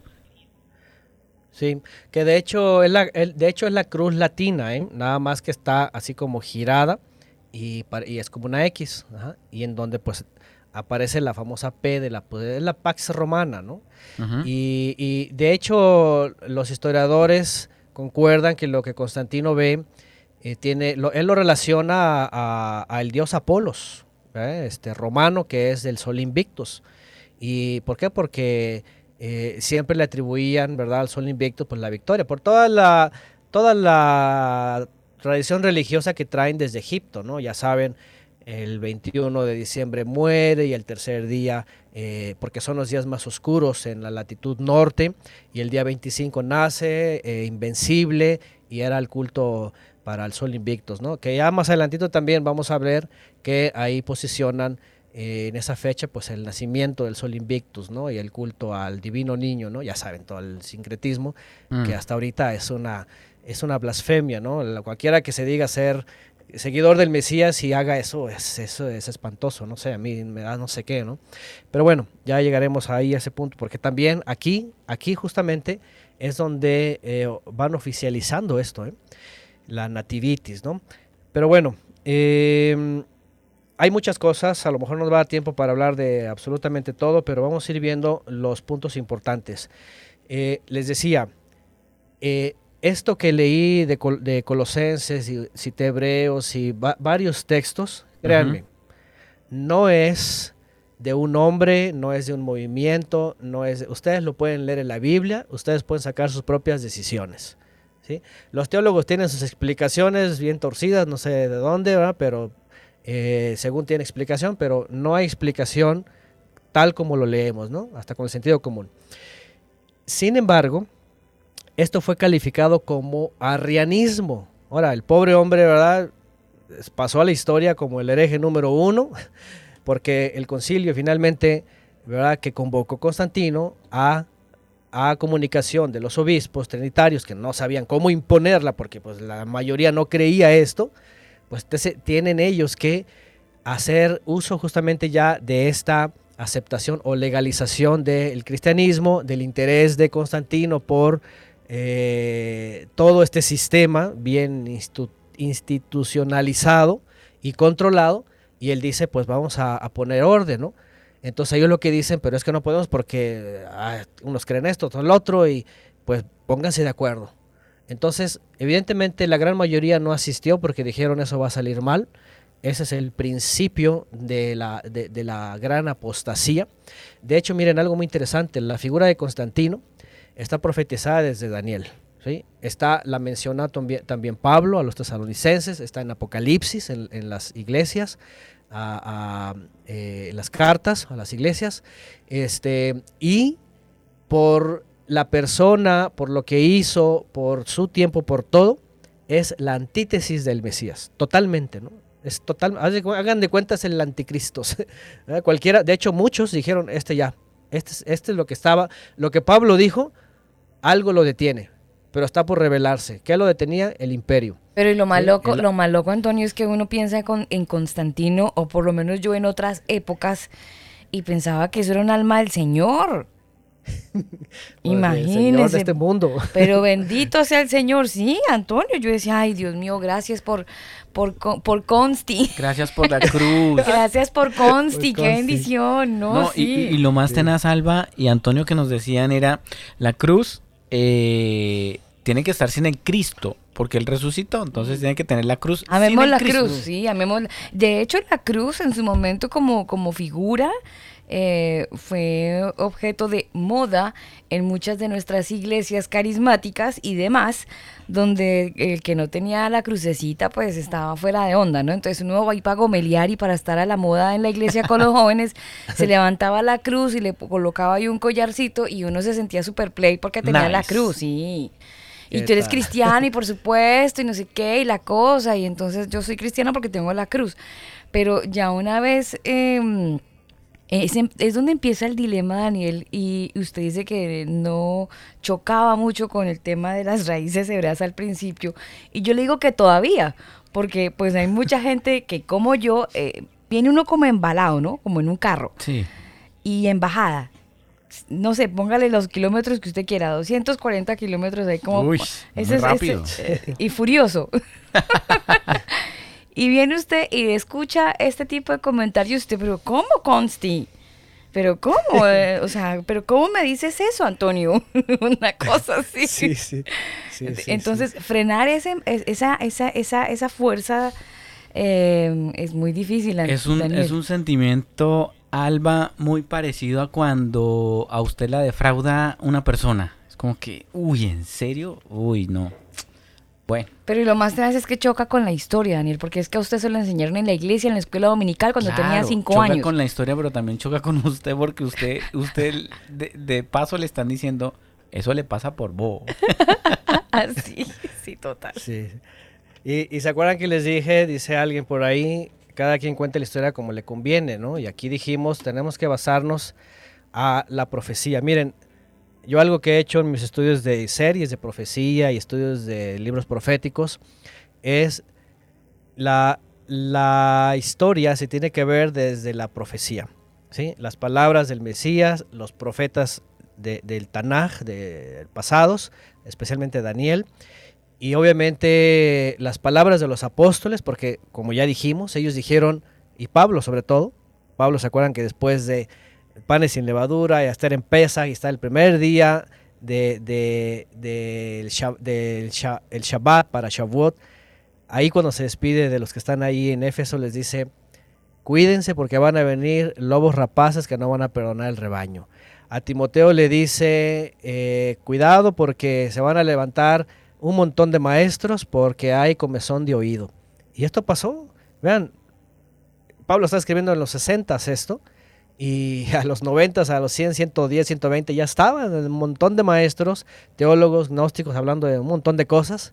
Y la gente también estaba así, ¿no? Ávida por, leer, por, por escuchar la, la, nueva doctrina, ¿no? Pero ya estaba mezclada.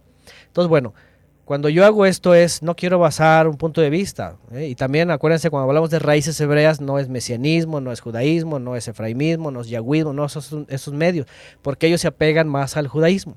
raíces hebreas entendámoslo como recurso hebreo, profético, de, de, conocimiento de las sombras proféticas, de las el remés que se le conoce, para poder entender esta historia, cómo se fue dando. Y esto ya estaba escrito, nada más que, pues el que también no lo conocía, el que no conoce la historia, pues se eh, repitió los mismos errores. ¿eh?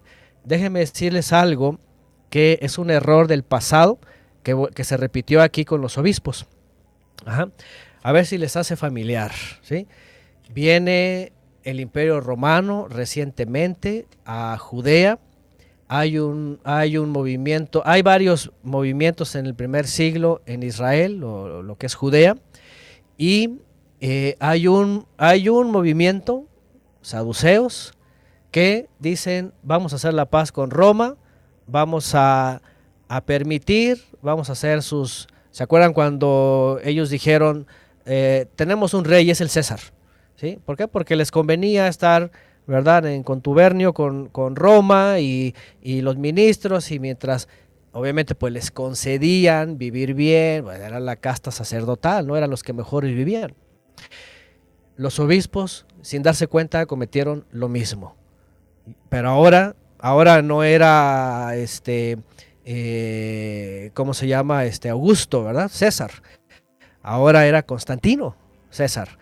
Pero fue lo mismo ¿Por qué? Porque una de las cosas que hace Constantino es, es empezarles a ofrecer, ¿verdad? Eh, muchos beneficios. ¿sí? Ya no, solo ya no hay persecución, ahora hay ofrecimientos de hasta lugares eh, eh, en, el Senado, en lugares públicos, en lugares de, la recaudación.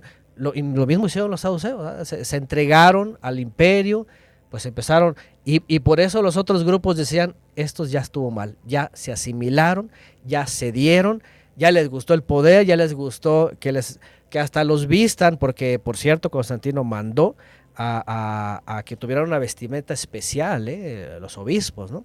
y les permitió heredar de terceros, recibir regalos, les permitió levantar templos por todos lados para meter ahí a los beligreses.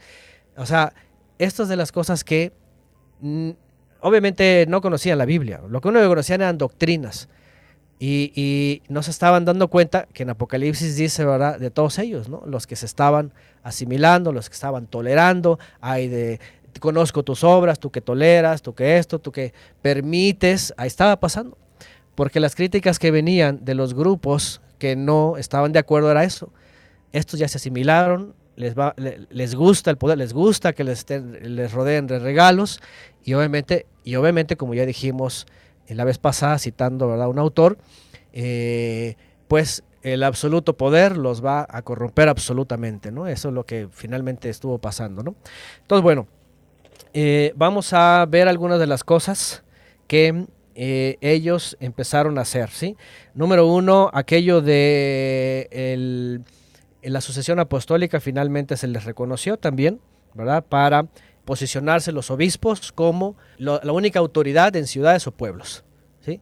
Desde Roma se levantó el que se conoció como el obispo de obispos. Y no solo eso, ustedes saben que en alguna de las entregas hablamos de un documento ¿eh? que se llama la donación de Constantino, que recientemente, hace unos siglos, eh, se demostró que fue un invento, ¿eh? fue una confabulación de obispos para decirle al resto de los obispos que eh, sobre los poderes temporales, que el obispo de obispos, según Constantino, le había heredado tener el poder temporal y ejercer dominio sobre todos los obispos, desde Roma.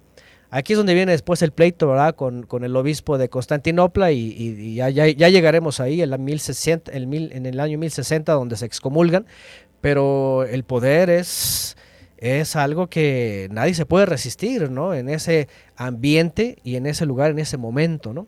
Bueno, em, y a través de eso finalmente viene el famoso concilio, ¿no? En el año, ya dijimos, 325 de las fechas están citadas de mayo 20 al junio 25, vean, un mes, en donde estaban un poco más de 300 obispos, porque la gran mayoría dijo, eso va a acabar mal, eso ya es un doblar las rodillas al imperio, ceder, empezar a asimilarse, a permitir todo eso, herejía, ya empezaron a decir, esto está mal. Y entonces, pero los que asistieron, ¿quiénes eran? Pues obviamente los más interesados, ¿no? Y aquí es donde llaman, como les decía, les decía a un fulano llamado Arrio, ¿verdad?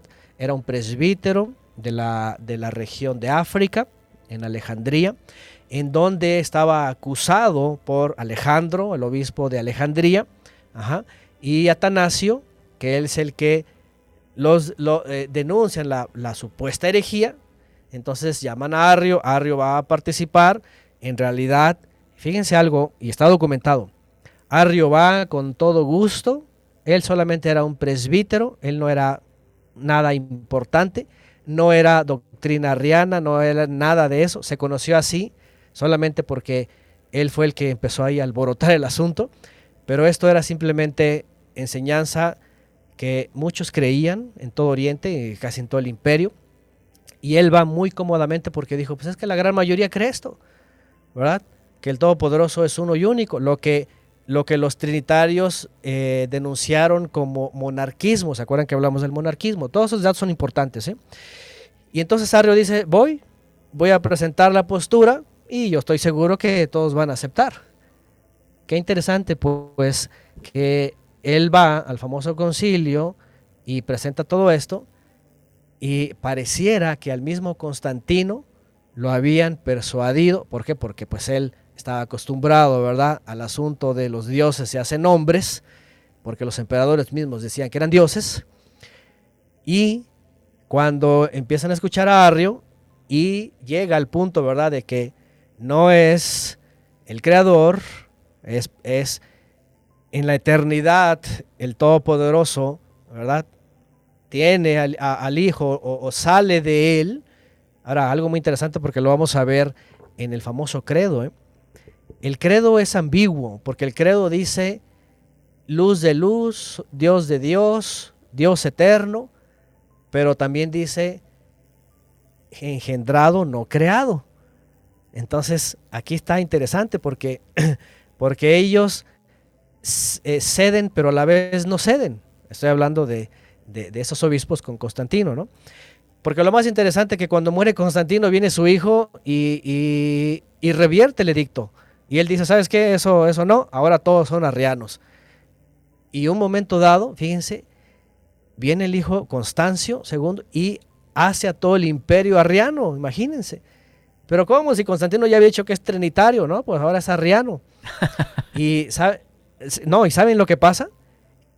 Fíjense hasta dónde llega la conveniencia. ¿eh? Pues que todos los obispos que habían votado por la Trinidad tuvieron que ceder y declarar lo que el hijo de Constantino había dado por edicto, ¿eh? que ahora es aceptado el arrianismo y el trinitarismo es herejía. ¿Se dan cuenta de lo convenenciero? Ah, pues bueno, sí, sí lo digo, porque si no lo digo me van a sacar de mi, de mi obispado y ahora, voy, ahora yo voy a ser el, el, el, el expatriado, ¿no? Y no quiero es, eso. Es lo que está pasando en, en Europa actualmente, Antonio, donde las iglesias eh, y los eh, obispos han tenido que aceptar y tolerar a la comunidad eso. LGBT. Porque si no, pues a ver, me cierran el, el, negocio, me cierran la iglesia. Entonces yo tengo que aceptar eh, a esa comunidad y pues los textos que están en la Biblia que hablan al respecto, pues démosle control alt suprimir porque no podemos hablar de eso. Claro, no es nuevo esto, ¿eh? Cada, cada obispo, cada, todos estos pastores, lo que sea, se han sometido a lo mismo y qué interesante que como es un modus vivendus y alguno es un super modus vivendus, dicen, bueno, cedemos, lo que diga, sí, lo que diga el Estado, lo que diga la mayoría, nos metemos al, al ecumen. Fíjense nada más, ¿no? Eso es, eso es terrible, ¿no? Bueno, regreso. Entonces, eh, ya me adelanté con el hijo de Constantino, pero bueno, Constantino finalmente eh, escucha, cuando escucha él eh, la postura, entonces se escandaliza también. La pregunta es, ¿cómo se escandaliza si él no era teólogo ni nada, ni, ni sabía? Lo único que quería es que se pusieran de acuerdo. Bueno, esa es la postura de los cristianos. Hubo un trabajo especial, por supuesto, de toda esta teología y de tal manera que cuando Arrio iba bien, bien, bien, bien este, entendido, que dijo, pues es que esto todo lo cree en el imperio, pues se dio cuenta, ¿verdad? Que, porque realmente fue un zafarrancho, ¿eh? O sea, todo el imperio estaba en pleito, no querían aceptar es que ninguno se ponía de acuerdo, Antonio. ¿Usted se imagina cómo eran esos, ese zaperoco? Y no, y es que había otros que decían, no, es que es una imagen caminando, no, no es Dios. Y otros decían, no, es que es como un profeta nada más y murió y nada que resucitó. Entonces, habían todos esos jaloneos, ¿no? Pero bueno, el punto acá es de que cuando empieza la discusión interna, Constantino les dice, ¿saben qué? Tienen 24 horas y si no, a ver qué pasa, ¿no? No, pues se apresuraron y tuvieron que decidir porque, porque iban a ser muy beneficiados todos. Al final todos iban a ser, menos Arrio, el pobre hombre este, lo, excomulgaron, de ahí en adelante pues lo, marcaron como hereje y tuvieron que, mandarlo exiliado, ¿no? Eh, pero él se quedó sorprendido porque dijo, ¿cómo? ¿Cómo todos esos obispos se confabularon finalmente? Aceptaron lo que el emperador quiere con los obispos, el obispo de obispos, y, y ahora de pronto en adelante todos los cristianos son trinitarios. Eh, bueno, vinitarios, ¿eh? porque ahí todavía no hablan de Trinidad, hablan de vinidad. Bueno, entonces, ¿qué hace? ¿Qué más eh, consiguen? Voy a tratar de leer algunas de las cosas. por ejemplo, Eusebio, Eusebio de Cesarea, que era un presbítero, ¿verdad? A favor del trinitarismo. Él, fíjense lo que dijo él de Constantino. Dice, eh, Constantino es una gran bendición y la culminación del plan divino de Dios. Eh, él celebró la, opulencia y el poder creciente de la iglesia. De ha llegado el momento. Eh, Constantino es como el David que esperábamos. Se, inicia el reino de, Cristo, ¿verdad? Y era todo, uff. Pero el resto de los obispos, ¿qué dijeron? Esto es un desastre. Inicia la plena apostasía, es un retroceso a la fe sencilla, es una mezcla, es un sincretismo pagano, porque también ya sabían que era Constantino y que estaba imponiendo. Y sobre todo, y lo más importante, como les dije al principio, Constantino y su gente era la antítesis del Mesías y sus apóstoles. ¿Por qué? Porque, en efecto, o sea, lo que había enseñado el Mesías, vayan y hagan discípulos, esto era todo lo contrario. ¿ah? Esto era formen líderes, hagan templo. Cuando el Mesías había dicho ya no se ocupa templo, el templo va a ser destruido. Tú busca al Todopoderoso, vea, ora en tu tú eres, tú eres un santuario, tú sirves. El Eterno está buscando servidores en espíritu verdad. Es decir, el Mesías enseñó, bueno, Constantino con sus obispos era la antítesis, todo lo contrario. Ese es el problema, Antonio, de mezclar la política con la religión o con lo espiritual, porque ahí estaba mandando era el tema político. Exactamente, por eso a la vez pasada dije, vamos a empezar a hablar de lo que es la iglesia imperial. ¿sí? Aunque aquí no fue determinada como, como, como religión imperial, lo fue unos años después, ya estaba siendo como parte de la cultura.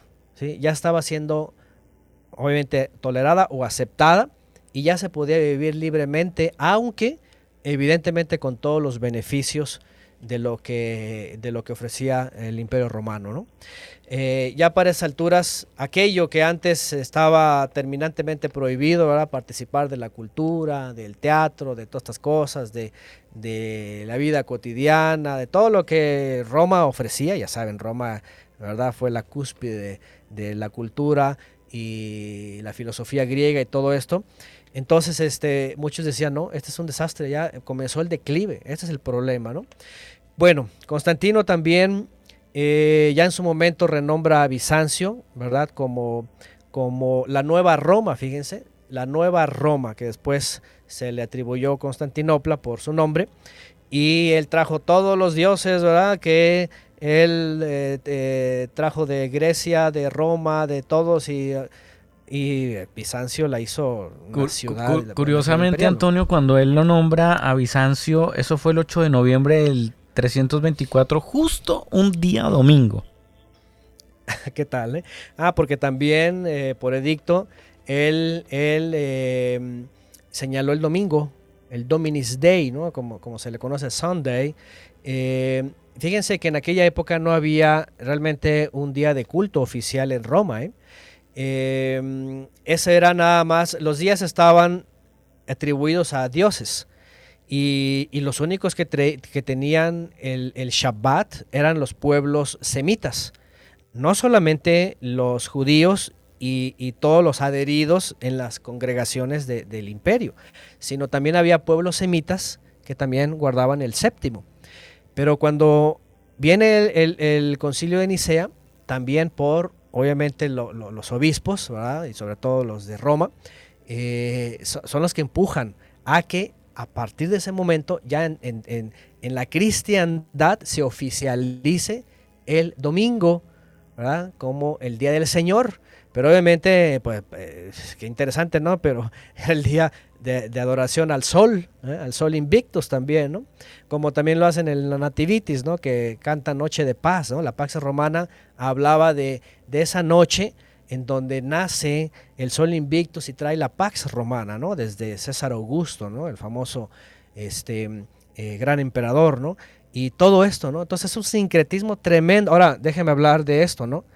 Cuando escuchamos sincretismo hablamos de una mezcla de cuestiones paganas dentro de la fe. Fíjense, aquí es donde entra otro dogma, porque todos estos obispos empiezan a decir, vamos a cristianizar todo lo pagano. ¿sí? No hay problema, el Señor sabe lo que creemos y así vamos a ganar a todos los paganos. ¿sí? Porque los días que ellos guardan, los dioses, Cupido, Jano, que después vino a ser el año nuevo, ¿verdad? El dios de las dos caras, del pasado y el, y el futuro, todos no, no hay problema, ese es, es el reino de Dios y, adoramos solo a Dios, etcétera, todas esas cosas. Pero no se dieron cuenta que estaban tan rebajados, eran tan sincretistas y asimilados, que vean lo que se celebra hasta el día de hoy, ¿no? ¿Eh? Y el calendario gregoriano fue muy posterior, ¿verdad? Pero así fueron eh, concilio tras concilio, ¿no? ¿Qué es lo que ocurrió? Además, dice por acá, instaló a eh, obispos cristianos en puestos altos del imperio. Promovió la construcción de templos. Eh, él era un adorador del sol invictus de por sí y todas las deidades, sobre todo de la triada capitolina, ¿verdad? De los romanos. Eh, simpatizó, evidentemente, pues con todos los obispos. Finalmente, él llenó de favores realmente a los obispos, ¿no? Y eso fue lo que se vio muy mal. Ah, aquí hay algo muy interesante porque Constantino y, otros emperadores, de hecho, y otros, otros eh, historiadores importantes, sí, en efecto, esto no se puede negar, ¿sí? Toda la fe que se estaba enseñando, como, como ustedes recuerdan cuando leímos Hechos, Hechos 15, en donde se les dice que los de origen gentil pueden entrar sin el corte, sin la circuncisión y guardando primeramente cuatro cosas de entrada. Ustedes vayan al texto y lean que después de eso dice, porque a Moisés se le enseña en todas las ah, hay en todas las ciudades hay quien enseña a Moisés. ¿Se acuerdan cuando hablamos de esto dijimos que todos estos creyentes no solamente entraron con cuatro cosas, cada Shabbat dice, en cada ciudad que se enseñaba a Moisés, ellos aprendían y esto es algo que sí impactó al imperio. ¿Qué, ¿Qué aprendían? A dejar ídolos, moral, ética, justicia, misericordia, verdad, sobre todo, porque en aquella época la corrupción, la mentira, el chanchullo era por todos lados, era el pan de cada día. Entonces realmente, vean, muchos, muchos creyentes, vean, que todavía no eran cristianos, solamente eran creyentes. Solamente era gente que aprendía de la Biblia, que estaba cambiando sus vidas, que si viniera la persecución porque no dieron honores al, al, al, este, al emperador, pues padecían, huían, se iban, unos eran torturados, otros lanzados a... Pero no se hablaba aquí ni de religión, ni de denominación, ni de este, dogmas, nada. Solamente era recibir la enseñanza de los apóstoles y ser instruidos con los mandamientos. Entonces, algo que sí dijo el emperador, dijo, eh, estoy sorprendido. De hecho, él promovió algunas leyes, ¿verdad? Como el asunto, por ejemplo, del adulterio, fue algo que estuvo penado en su época. Cuestiones civiles, cuestiones, por ejemplo, de esclavitud. Seguía, seguía habiendo esclavos, pero ya se normalizaron, ¿verdad? las leyes. También eh, hubo otros beneficios, por ejemplo, a los esclavos que los marcaban, ¿verdad? En el, rostro o en el cuerpo, dice, eh, ahora ya no, ahora va a ser en el pie para que no sea algo tan visible. O sea, hubo realmente cambios éticos, morales, ¿verdad? De principios de justicia. Eso sí, era algo eh, evidente, ¿no? Pero esto después fue intercambiado con los dogmas. Cuando vinieron los dogmas y la asimilación, todos esos principios se empezaban a perder. Obviamente solamente las personas que entendían los principios bíblicos de los mandamientos pues seguían viviendo igual, ¿no? Pero obviamente se veían en un mundo que iban contracorriente, porque como ustedes saben, en cualquier lugar hay lo que siempre se dice, ¿no? Hay tres grupos de personas, ¿no? El más pequeño es el que está diciendo tenemos que hacer la diferencia, ¿no? El que sigue es un poquito más grande y es el que dice no, eh, no es por ahí, eh, detente, es, fanatismo eso. Y hay un tercer grupo de personas que no saben nada ni quieren saber, solamente lo que diga, es, hagas esto, ah, lo hacemos, ahora esto, ah, sí. Eh, solo dicen amén, Antonio. solo dicen amén, ¿no? Aguas, Ahí, ahí tienen que ver ustedes en cuál grupo están, ¿no? El que hace la diferencia, el que está en contra ¿verdad? De la diferencia que va contra la apostasía o toda la borregada que nomás amén, es, es, algo muy común, ¿no? Pues es, pues es justamente, Antonio, por eso que nosotros hacemos estos episodios de los martes, para que usted se pueda clasificar en qué grupo está. En este momento estamos desarrollando esta serie de doctrinas, es la cuarta serie de series y pongo en contexto a los oyentes que se conectan con nosotros por primera vez o aquellos que llegan a este podcast y les ha parecido interesante lo que se ha comentado hasta el momento. Esta es la serie de doctrinas, es la cuarta serie. Usted puede encontrar las tres anteriores. Estamos en las plataformas digitales como arroba el combo oficial. Y en la primera eh, serie que se desarrolló fue Fiestas Bíblicas, la segunda, Personajes de la Biblia, la tercera, Textos fuera de contexto y esta cuarta que se llama Doctrinas. Todas estas eh, series desarrolladas por Antonio Miranda, él es el CEO de la Casa Estudios Cielos Nuevos y Tierra Nueva, que desde Guadalajara nos viene acompañando, nos viene ayudando a resolver estos temas que son muy interesantes para que usted que nos escucha hasta ahora pueda identificarse en qué grupo está. Como una luz que no alumbra, así es la enseñanza que no habla de la verdad el combo te da la bienvenida a la serie Doctrinas. Porque no es suficiente cuando la verdad no está presente.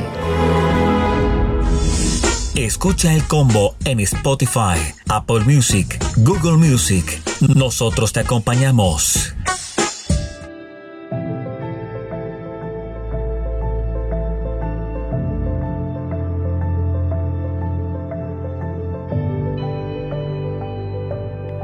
Volvemos, Antonio, volvemos a Guadalajara.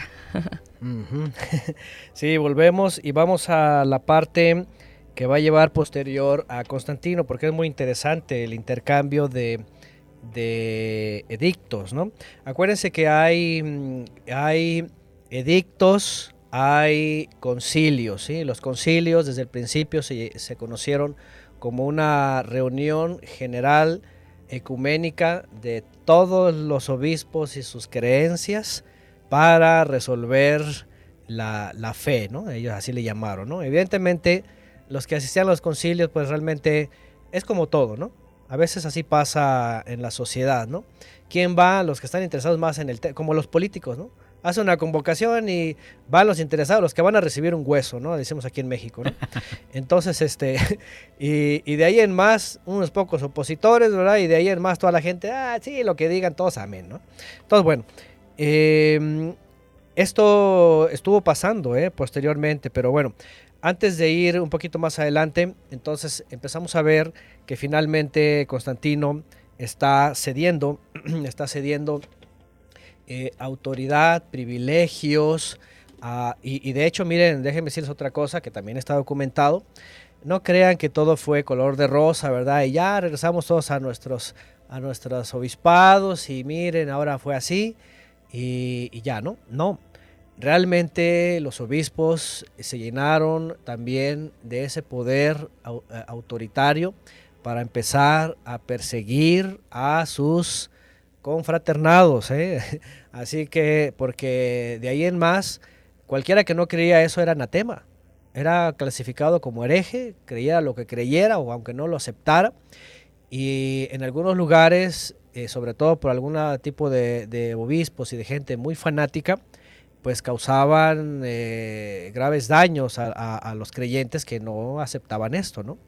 Y muchos pues fueron, fueron este, exiliados, perseguidos.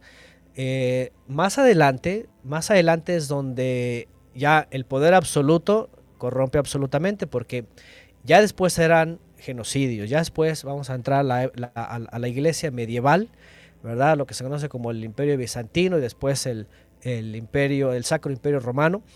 Y, ya ahí, ya, aquí ya son palabras mayores, ¿no? Ya las persecuciones se convierten en asesinatos, en cuestiones de tortura, en una inquisición así tremenda, ¿no? o sea, ya, aquí ya es donde, ¿saben qué? Estos religiosos se, se, pasaron de la raya, ¿no? Como dicen en México, ¿no? Una cosa es, bueno, tú crees lo que quieras y impónelo a tu iglesia si quieres, pero otra cosa es aquellos no creyeron, órale, eh, sangre y muerte y fuego, ¿no? Por, por, herejes, ¿no?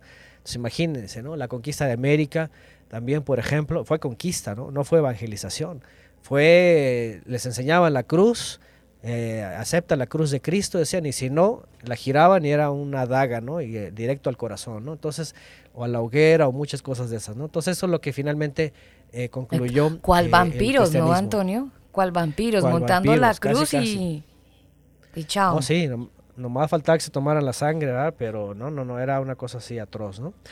Y bueno, entonces, este, ¿qué es lo que ocurrió? Que eh, pues todo se pone del lado de los obispos que pues querían solucionar esta diferencia e imponer esta doctrina que finalmente, como yo se los he mostrado aquí y documentado y con evidencias, que viene de los teólogos científicos, teólogos gnósticos, del asunto de los pleromas, que vienen del dios griego por medio del Cristos, del Crestos y del, y del Logos a la persona de Jesús. Decían ellos, es Dios.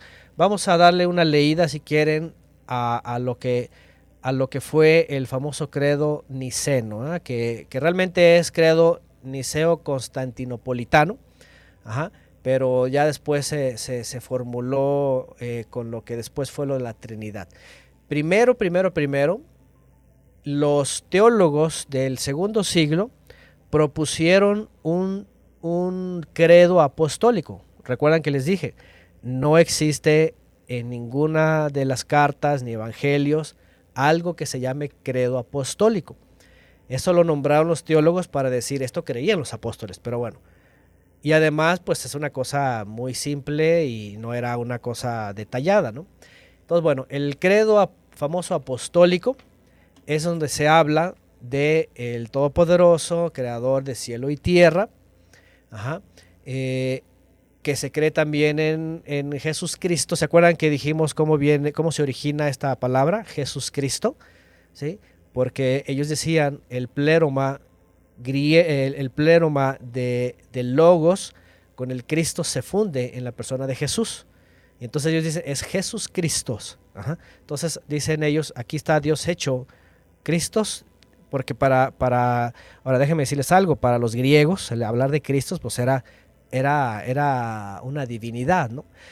Era una deidad, era básicamente la, una parte de la deidad, de todos los pléromas que salían de la deidad. Entonces para ellos era por medio de, del Crestos y del Logo se hizo la persona de Jesús. Entonces Jesús Cristo, ¿no? Entonces dicen ellos, en el credo que, apostólico que le llaman, que creen en Jesús Cristo, el único Hijo, Señor nuestro, dice que fue concebido por obra y gracia del Espíritu Santo, nació de la Santa, aquí ya incluye Santa María. Ese, es el credo, eh, el, católico, Antonio, porque yo lo tengo el cristiano, ¿o yo, hermano Antonio? Bueno, bueno, aquí otra vez, otra vez les vuelvo a decir algo, ¿no? Todos los que se dicen ser cristianos de una u otra forma, eh, debieron haberse eh, sostenido en esto, porque este es el origen del cristianismo. Cuando ustedes creen otra cosa, para el cristianismo histórico ustedes son anatema, obviamente, ¿no? Entonces, se los digo nada más porque así se la juegan ellos. Con ¿eh? cariño, con cariño. con cariño, ¿no? Con respeto, pero son anatemas, ¿eh? Está mejor. entonces, bueno, este, con diplomacia, ¿no? Eh, son separaditos, hermanitos separaditos, dicen ellos, ¿no? Son separaditos, pero son, son igual cristianos también, ¿no? Entonces, bueno, dicen ellos, padeció bajo Pocio Pilato, fue crucificado, muerto y sepultado, descendió, a ahora vean aquí dice, descendió a los infiernos, ¿no? Aquí ya también nos metemos en otro problema, ¿no? Al tercer día resucitó, un problema también porque después dicen que no, que, que nada más estuvo en la tumba un día y ya saben este asunto, ¿verdad? De que muere el viernes y ya el domingo ya resucitó, ¿no? No hay tres días y tres noches. Si aquí pusieran entre tres días y tres noches es diferente, pero bueno. Eh, resucitó entre los muertos, vean, dicen. Y la Biblia no dice eso, la Biblia dice que el Todopoderoso le levantó de entre los muertos, y dice varias veces. Subió a los cielos y está sentado a la derecha de Dios. Ahora vean, qué interesante, ¿eh? está a la derecha, eso es lo que dice la Biblia, pero la, pregunta es, ¿y cómo? Si, si es Dios mismo, ¿cómo se sienta en otro trono? ¿no? Bueno, vean lo que dice, subió a los cielos, está a la, derecha de Dios, Padre Todopoderoso, y desde ahí va a juzgar a vivos y a muertos. Creo en el Espíritu Santo, dice este credo, la Santa Iglesia Católica, ¿se acuerdan quién postuló que la Iglesia ya era católica, universal? Eh, eso es desde el siglo II la comunión de los santos, el perdón de los pecados, la resurrección. Fíjense lo que es el credo apostólico al final. La resurrección de la carne y la vida eterna. ¿Se dan cuenta? ¿Se acuerdan que les dije un día? Yeshua, el Mesías, enseñó la resurrección de las almas en cuerpos renovados. Estos, estos dijeron que el Mesías había enseñado la resurrección de la carne. ¿Por qué de la carne? Otra vez, por la doctrina gnóstica de que Él vino a redimir la carne, así que tiene que hacer volver la carne porque Él vivió en carne, para que vivan eternamente en la carne. Y Pablo dice, carne y sangre no darán el reino de los cielos. Y Yeshua dice, seréis como los ángeles, ¿verdad? Cuando resuciten no habrá matrimonio, no habrá, no es esto. Entonces, ya de entrada aquí no puede ser un credo apostólico porque tiene muchos problemas. Pero bueno, cuando viene Constantino... Tiene mucha carne. Cuando viene Constantino, formulan un nuevo credo que dice así. Creo en un solo Dios, Padre Todopoderoso, creador del cielo y la tierra, de todo lo visible y lo invisible. Ok. Creo en un solo Señor, Jesucristo, Hijo único de Dios. Bueno. Nacido del Padre antes de todos los siglos. Ah, ok. Aquí tú estás hablando que, bueno, tiene un principio. Nacido antes de, no dice eterno, no ahorita. Luego dice, Vean, Dios de Dios, luz de luz, Dios verdadero de Dios verdadero. Aquí ya viene la pluma de los, este, los gnósticos, ¿verdad? Del pleroma crestos logos. Si, si se hizo Dios, pues tiene que ser Dios. Entonces, Dios de Dios, luz de luz, Dios verdadero de Dios verdadero. Pero lo más interesante es que después dice engendrado, no creado. Y la pregunta es, saber ¿qué es engendrado? ¿Y cómo puede ser Dios de Dios si Dios lo engendra? Por eso les dije que está ambiguo, porque como que quisieron aceptar, pero a la vez cuando pusieron Dios de Dios, luz de luz, Dios verdadero de Dios verdadero, es Dios. Aquí lo deificaron, aquí es donde viene la deificación del Mesías. Es que ese credo, Antonio, ya se volvió un rezo, entonces la gente lo dice sin pensar, sin analizar lo que está pues diciendo. Oh, y este nada más fue este, después hubo modificaciones, ¿eh? no crean que sí, después. Y luego, obviamente, cuando viene las iglesias protestantes, las luteranas y las reformadas, hacen cada uno sus credos, hacen cada uno, ¿verdad?, sus confesiones y sus, denominaciones y dogmas. Eso ya fue otra cosa, pero ya llegaremos ahí. Entonces sigue diciendo, engendrado, no creado, y vean lo que dice. Aquí es donde viene una doctrina que ellos estuvieron mencionando mucho, ¿verdad? Que después viene a dar el asunto de eh, Teótoco, la, que, María es madre de Dios. Entonces aquí vienen, aquí viene eh, esta expresión que en latín es eh, sustantia, ¿sí? En griego es úseas e hipóstasis, ¿no? lo que se conoce como la homoousias y la homosustantia. Dice el credo, aquí dice, eh, de la, de la dice, no creado, dice, de la misma naturaleza del Padre, dice este credo. ¿Por qué? Porque ellos traían dentro del dogma algo lo que se conoce como la eh, homoouseas. En la hipóstasis, dicen ellos, ¿verdad? del pleroma de la divinidad, que es Crestos y Logos, Dios se hace carne en la hipóstasis, donde pueden convivir la deidad y la carne. Dos naturalezas y a la vez misma naturaleza de Dios y misma naturaleza de la carne. Entonces, aquí rápidamente, cualquiera que sabe dice, ah, aquí está el gnosticismo, esto es gnóstico. Y luego dice, por quien todo fue hecho, que por nosotros los hombres y por nuestra salvación bajó del cielo y por obra del Espíritu Santo se encarnó en María, la Virgen. También aquí hay otro tema, ¿verdad? Porque siempre el tema del asunto es, ahorita vamos a hablar de, la, del canon, ¿eh? ¿Cómo, ¿Cómo vino a dar esto? Voy a decir cosas muy importantes sobre el asunto del canon porque hoy día se están poniendo en tela de juicio. Pero el asunto de la Virgen también aquí ya lo marcan. En la Biblia, en todos los textos en hebreo, se habla de una doncella que evidentemente hacía alusión a, Miriam, ¿verdad? Como doncella sin haber tenido relación marital. Pero cuando ya ponen aquí la Virgen, porque están dando lugar a lo que después, más adelante. A lo que después dejó de ser. sí, en otro concilio sigue, va a ser Virgen perpetua y luego va a ser inmaculada y luego va a ser que ascendió a los cielos, ¿no? Este, y ya vienen todo lo demás, lo, vamos a recordar más adelante. Bueno, la Virgen y se hizo hombre y dice, por nuestra causa fue crucificado en tiempos de Poncio Pilato, padeció, fue sepultado, resucitó al tercer día, según la escritura, se subió al cielo y está sentado a la derecha del Padre y de nuevo vendrá con gloria para juzgar a vivos y a muertos. Y su reino no tendrá fin. Vean, está hablando de un futuro cuando el Mesías ya es rey. Y aquí dice que sí, va a venir a juzgar vivos y muertos, pero ya no habla de la resurrección corporal. Se dan cuenta que cambian, hacen ahí un cambio, al, menos aparentemente rectificador. ¿no? Bueno, dice que era del Espíritu Santo, Señor y dador de la vida, que procede del Padre y del Hijo, que con el Padre y el Hijo, vean, reciben una misma adoración y gloria, le ponen. ¿Por qué? Porque eso ya, cuando viene el siguiente concilio, que ya lo unen, ¿verdad? Entonces ya, ya después va a ser la Trinidad. Dice, y que habló por los profetas, creo en la iglesia, que es una santa, católica y apostólica. Confieso que hay un solo bautismo para el perdón de pecados. Por ejemplo, aquí ya el bautismo ya era un rito, ya era trinitario, litúrgico, con unción y con un montón de cosas, con, con cuestionarios y confesatorios y bueno. Espero la resurrección de los muertos y la vida, del mundo, futuro pero no dice la resurrección corpórea. Pero pues, podrían dar por hecho la resurrección de los muertos. Los muertos se van a levantar, ¿no?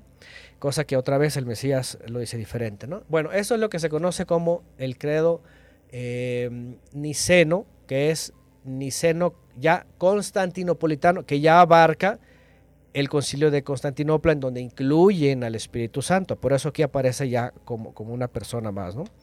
Entonces, esto es lo que, lo que, por cierto, en los bautismos decían, hacen un interrogatorio. ¿Crees en este? Y el, y el que se va a bautizar, bueno, aquí es donde va a ver quién se identifica con estas iglesias. Aquellos que les hacen un, un catecúmeno, es decir, un, un, un, un uh, tiempo de preparación. de alguna manera también. Sí, primero un tiempo de preparación por un mes, dos meses, tres meses, dependiendo de la denominación. Luego les hacen un cuestionario, crees en eso, y ahora sí.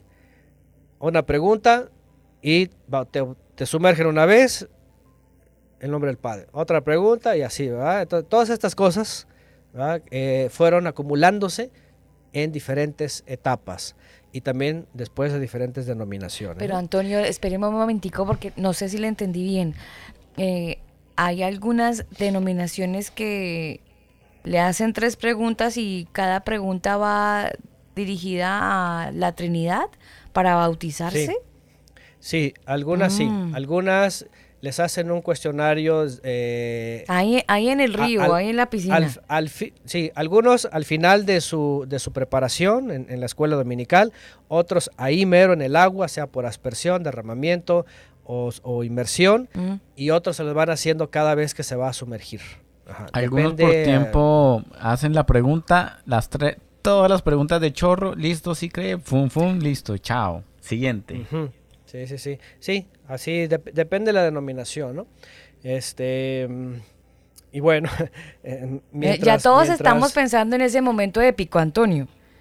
Sí. Los que hemos sido bautizados estamos ahí, haciendo remember. Ah, ok. Mientras a alguien no le hayan dicho, si no contestas, sí te quedas sumergido, ¿verdad? Porque eso ya sería otro problema, ¿no? Mire que yo, yo tengo la Trinidad tres veces sumergido, Antonio. Tres veces bautizado. Y remojado. Constantinopolitano. Eso se llama Constantinopolitano. Niceo Constantinopolitano. Salvo y por si acaso salvo. en fin, este, ¿qué más? ah, ah por cierto, la, la famosa eh, patrona, ¿cómo se le llaman? De las reliquias, que fue la mamá de Constantino, y así hizo bien Santa Elena. Santa Elena, ella se fue, aquí, aquí voy a decir algo interesante, ella se fue a Judea y se fue hasta buscar, ¿verdad? Eh, la, la, vera cruz, ¿verdad? lo que se le conoce en la tradición como la, la, verdadera cruz. Y pues supuestamente la encontró y pues se la llevó a su hijo, ¿verdad? Este, y, él la puso ahí en, mm. en, en, La vera cruzana. La vera cruz, ajá. Junto con, fíjense, ¿eh? junto con la vara de Moisés y otras reliquias de los, de los reyes magos y quién sabe cuántas reliquias, ¿no? Esa, la mujer, por eso se le conoce como la patrona de las reliquias, ¿no? Eh, eh, totalmente fetichista, ¿no? Y a todo ya después andaban vendiendo las estacas, ¿verdad? Buena, doña Reliquia. Todo, todo, bueno, el comercio lo quedaba, ¿no? Em, y, ¿qué más? Bueno, hay muchas cosas referente a a la vida de Constantino, vámonos directamente a, el, paso, porque estamos en el siglo, aunque la figura es él, vamos a avanzar un poquito todavía al siglo IV, para después ya la próxima entrada al quinto. Y lo que vamos a hacer después ya, lo que se conoce como la iglesia imperial o la iglesia medieval, eh, ir viendo los últimos sismas, ¿sí? Porque aquí no se acaba todo, ¿no? Aquí, ¿qué es lo que vemos aquí? Que hay un cisma, podríamos decirlo, ya, mm, ¿cómo se puede decir? Ya técnico oficial. ¿sí? Dijimos que un cisma es una división religiosa, ya que marca totalmente una separación ¿no? de, creencias. Entonces, bueno, dijimos que eh, históricamente hubo cismas como los ebionitas, como los gnósticos, ¿verdad? Aquí ya hay lo que se conoce como el, cisma, técnicamente hablando, de niceanos y arrianos. ¿Se acuerdan? Entonces, a partir de aquí viene una línea que son los niceanos. Y ah, otra vez ahí está Arrio, ¿verdad? No es enseñanza de Arrio, nada de eso, pero bueno, así le llaman ellos. Arrio es un hereje, es desterrado, es exclu después se incorpora, ¿eh? Después cuando viene el hijo de Constantino y, y ahora impone el arrianismo, se incorpora, pero después otra vez lo vuelven a correr. Entonces, bueno, eh, aquí vienen el primer cisma, divisiones, arrianos y nicianos. Importante porque después de los nicianos van a venir otros cismas, que son sobre todo los nestorianos, ¿no? Y las iglesias ortodoxas orientales, y ya después vamos a ir viendo cómo empiezan a salir ¿verdad? Todos, todos estas ramas principales, podríamos decir, que nos va a llevar después hasta, hasta, hasta la reforma, ¿no? Pero aquí entonces está, y, no solamente son arrianos y niceanos, ¿eh?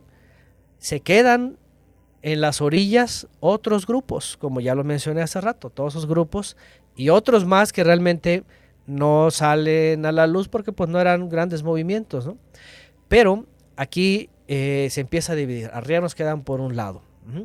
En el concilio de Éfeso van a venir otras divisiones, en Calcedonia eh, y hasta el, hasta el cisma de Oriente. ¿no? Entonces, bueno, ya, ya, ya iremos viendo un poco más adelante. Por ahora, lo que quiero mencionar es de que eh, finalmente le llegan sus días a, a, Constantino y él se pone muy enfermo. ¿Y saben lo que hace el hombre? Bueno, él tiene mucha carga, ¿verdad? Por todo lo que como mucha gente, ¿no? Ah, yo al final, al final, este, eh, me, pido perdón y me bautizo. Eso como, era, era como algo, eh, era como muchas cosas que pasaban, ¿no? Yo al final, ¿no?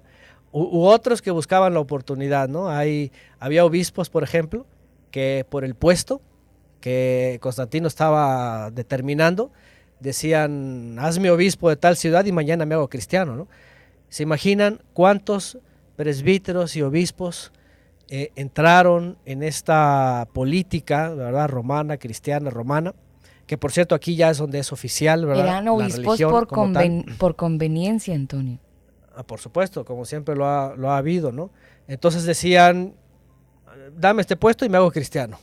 Y así entraron muchos. Eh, por eso venían las críticas desde afuera y decían, ¿cómo es posible? ¿Cómo es posible, verdad, que esté ahí alguien, pero mira, fue esto, es esto, y, pues nada más se hizo, se hizo religioso porque le conviene y porque pues, es negocio ya, ¿no? Privilegios y demás. Entonces, bueno, em, ¿qué es lo que ocurrió? Vamos a, a ver que el hombre ya está muy enfermo, ya va a morir. Y aquí es donde según alguna versión, solicita, ¿verdad? Y en, esa época, ahora déjenme decirles algo. Interesantemente dicen algunos, algunos comentaristas que realmente Constantino al principio era de la postura de Arrio, ¿sí? Y por algún motivo decidió por, eh, por, la teología de Tertuliano, ¿no? En, ese caso por la, Trinidad. Eh, y en su muerte, ¿sí? El obispo que le asiste es eh, un fulano, ¿verdad? Llamado este, Eusebio, el famoso Eusebio, ¿verdad? Este, de Nicodemia, que era arriano. ¿eh? Eusebio de Nicodemia fue un hombre que apoyó a Arrio en el asunto del concilio y finalmente él accedió y fue y le dio la extrema unción, ¿no? Lo bautizó. ¿eh? Dicen que por ahí iba el asunto. Y saben lo que pensaba Constantino, según los historiadores, que él, ya llegando sus días, ¿verdad? Él eh, creía en la inmortalidad.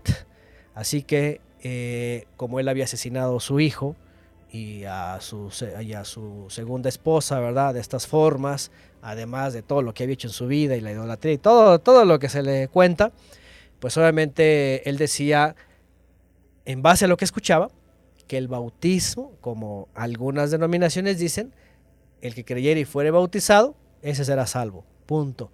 Él dice, pues yo creo y que vengan y que me bauticen. Entonces, ¿por qué? Dice, porque de esa forma, entonces, eh, te vas directo al paraíso, ¿verdad? Y, y, tu alma vive eternamente, ¿no? Entonces, es lo que él creía, imagínense, ¿no?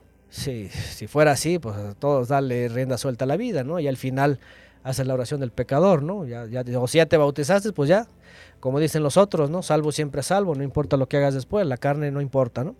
Todo bueno, esas fueron las últimas declaraciones de Constantino, también están documentadas. Ajá. Y, eh, ¿y qué es lo que ocurre? Que eh, él muere y deja a sus tres hijos, a sus tres hijos como eh, emperadores, ¿verdad? A Constantino II, en la zona del occidente, a Constante en el centro, parte de Italia y toda esa parte del norte, y a Constancio II. Entonces, este, ellos, pues como suele ocurrir, ¿verdad? el Imperio Romano, se empiezan entre ellos a dar y, y pues están matando y finalmente queda Constancio II. Constancio II, según lo que tenemos en la historia, ahorita les voy a decir la sucesión después de, Constantino viene eh, Constancio II y Constancio II también es arriano. Él del 337 que muere su padre al 361, ahora él lanza un edicto y dicen, no, ahora el cristianismo es arriano, ¿sí? porque esto ya eso, no lo, eso no lo cuenta regularmente la cristiandad. La cristiandad nomás dice aquí se decidió por la Trinidad y listo, a partir de ahí ya, ¿verdad? Este, etcétera. Pero resulta de que como la gran mayoría y como ellos estaban persuadidos de esto, dijeron arriano. Es arrianismo y están las pruebas y está la gente. Y, obviamente pues aquí es donde vinieron otros obispos y para no perder sus puestos dijeron está bien, está bien, confesamos el creo de arriano, ¿no? Eh, para, no perder este, la chamba, ¿no? Decimos en México. Y después de Constancio viene eh, Juliano, que es, ¿por qué? Porque cuando va a morir, antes de morir Constantino, también tiene carga porque él empieza una cacería de brujas, le llaman, ¿verdad? Con, con parientes cercanos, por temor a, usurpación. Ajá. Por eso mata también a su primer hijo, ¿verdad? Y, después anda matando a sobrinos y etcétera. Entonces al final nada más le queda a Constancio y el último sobreviviente es un yerno de él que se llama Juliano. Juliano es el emperador posterior a Constancio II. Él nada más está del 361 al 363. Y este es todo lo contrario. Este nada de cristianismo. Él intenta recuperar el paganismo del pasado de, Roma. Así que lo revierte, ¿no? Pero después viene Valente y él otra vez impone el arrianismo del 364 al 379. Y finalmente viene Teodosio. Teodosio es el siguiente emperador. Este tiene a tres colegas importantes que se conocen como los tres grandes capadocios, son teólogos trinitarios. Basileo de Cesarea, Gregorio de Niza y Gregorio de Nasancio. Y estos, finalmente, con la teología de Tertuliano, ¿verdad? Lo llevan a volver otra vez al trinitarismo. al trinitarismo. Perdón, creo que me brinqué uno que es Joviano. Después de Juliano, que quiso imponer el paganismo, viene Joviano, este es trinitario, 363 al 364, nada más un año. Después Valente, que es arriano, y después Teodosio, trinitario. Y con Teodosio eh, se vuelve a, convocar otro concilio, ¿sí? Porque, ¿qué pasó en Nicea que no quedó claro? Pues resulta que, ¿qué hacemos con el Espíritu Santo, verdad? El Espíritu Santo no puede quedar a un lado, y ahí es donde ya finalmente se consolida lo que se conoce como la Santísima Trinidad, Dios Trino, ¿sí? en tres personas y todo este asunto. Eh, es la misma doctrina gnóstica de los pléromas en el Cristo. Ah, porque en, el gnosticismo hay 30 pléromas y uno de ellos es el Logos y el Crestos, de donde se hace eh, la carne Jesús, o sea, es Jesús Cristo. Pero hay otro, ¿verdad? Que es eh, la vida y el neuma. Es otro pleroma, neuma y vida. Entonces ellos entienden, ¿verdad? Cuando se empieza a hablar del espíritu, ahora, eso teóricamente, ¿eh? porque ya en todo el imperio, el aliento santo, ni en la conversión, ni en la vida, ni en el discernimiento, ni en nada. Estas personas solamente eran teóricos, eran filósofos, eran literalistas, defendían dogmas, sí, vivían cuestiones de ética, de moral, cuestiones que a lo mejor sí eh, se quedaban con ellas, pero regularmente era sincretismo, era adoptar fechas, era absorber, ¿verdad?, este, cuestiones de la cultura, del pagar. Aquí, por cierto, Constantino, como ya dije hace rato, oficializó el Dominis Day, también la Semana Santa. Ah, algo es que me estaba pasando, ¿eh? Aquí es cuando gana la teoría de Víctor I.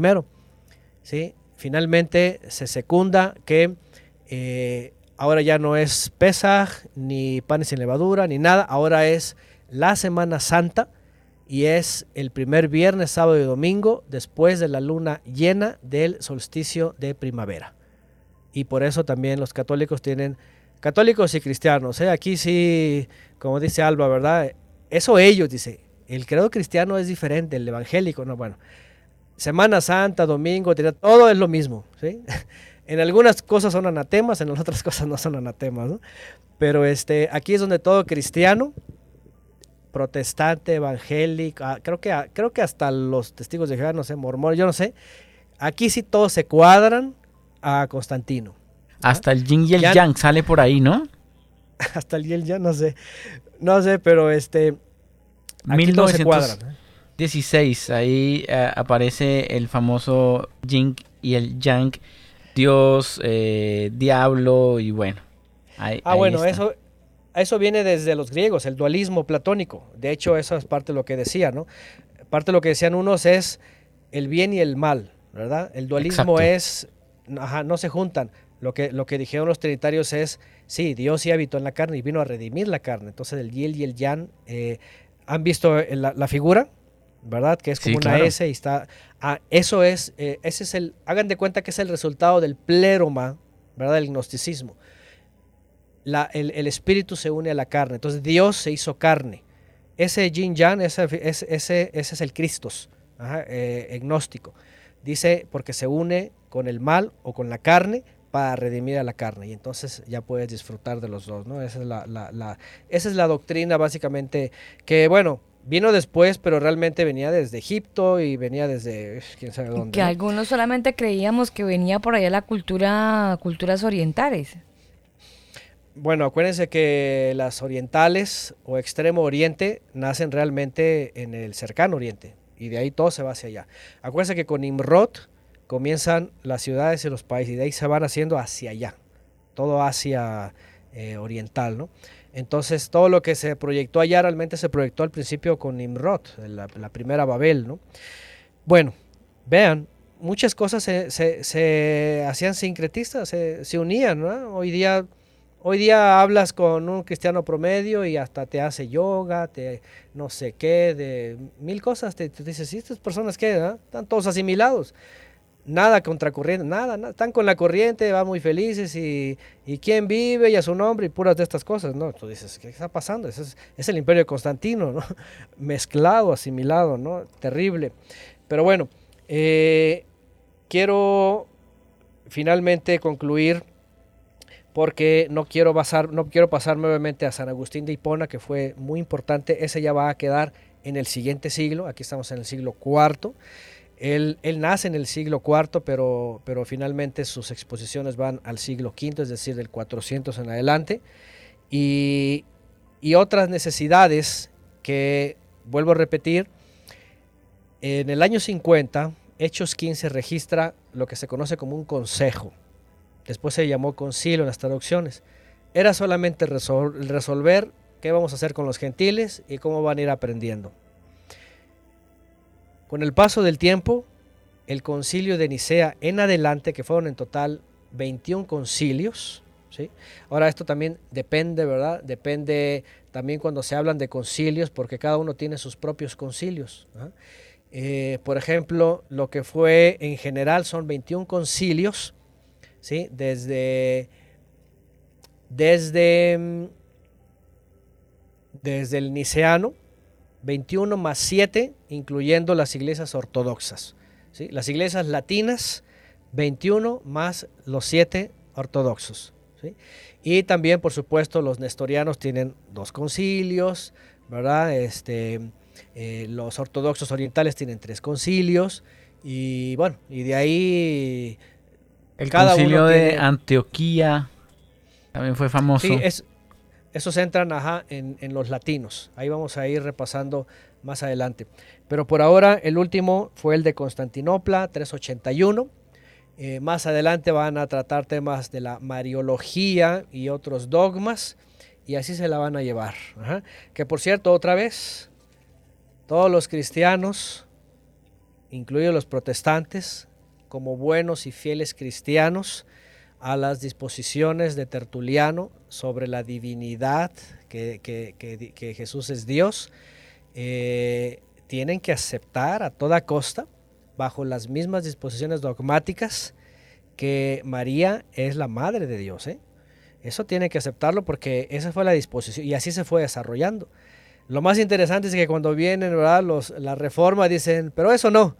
Pero ¿cómo? Si eso fue lo que te dio vida a ti, y te da historia a ti.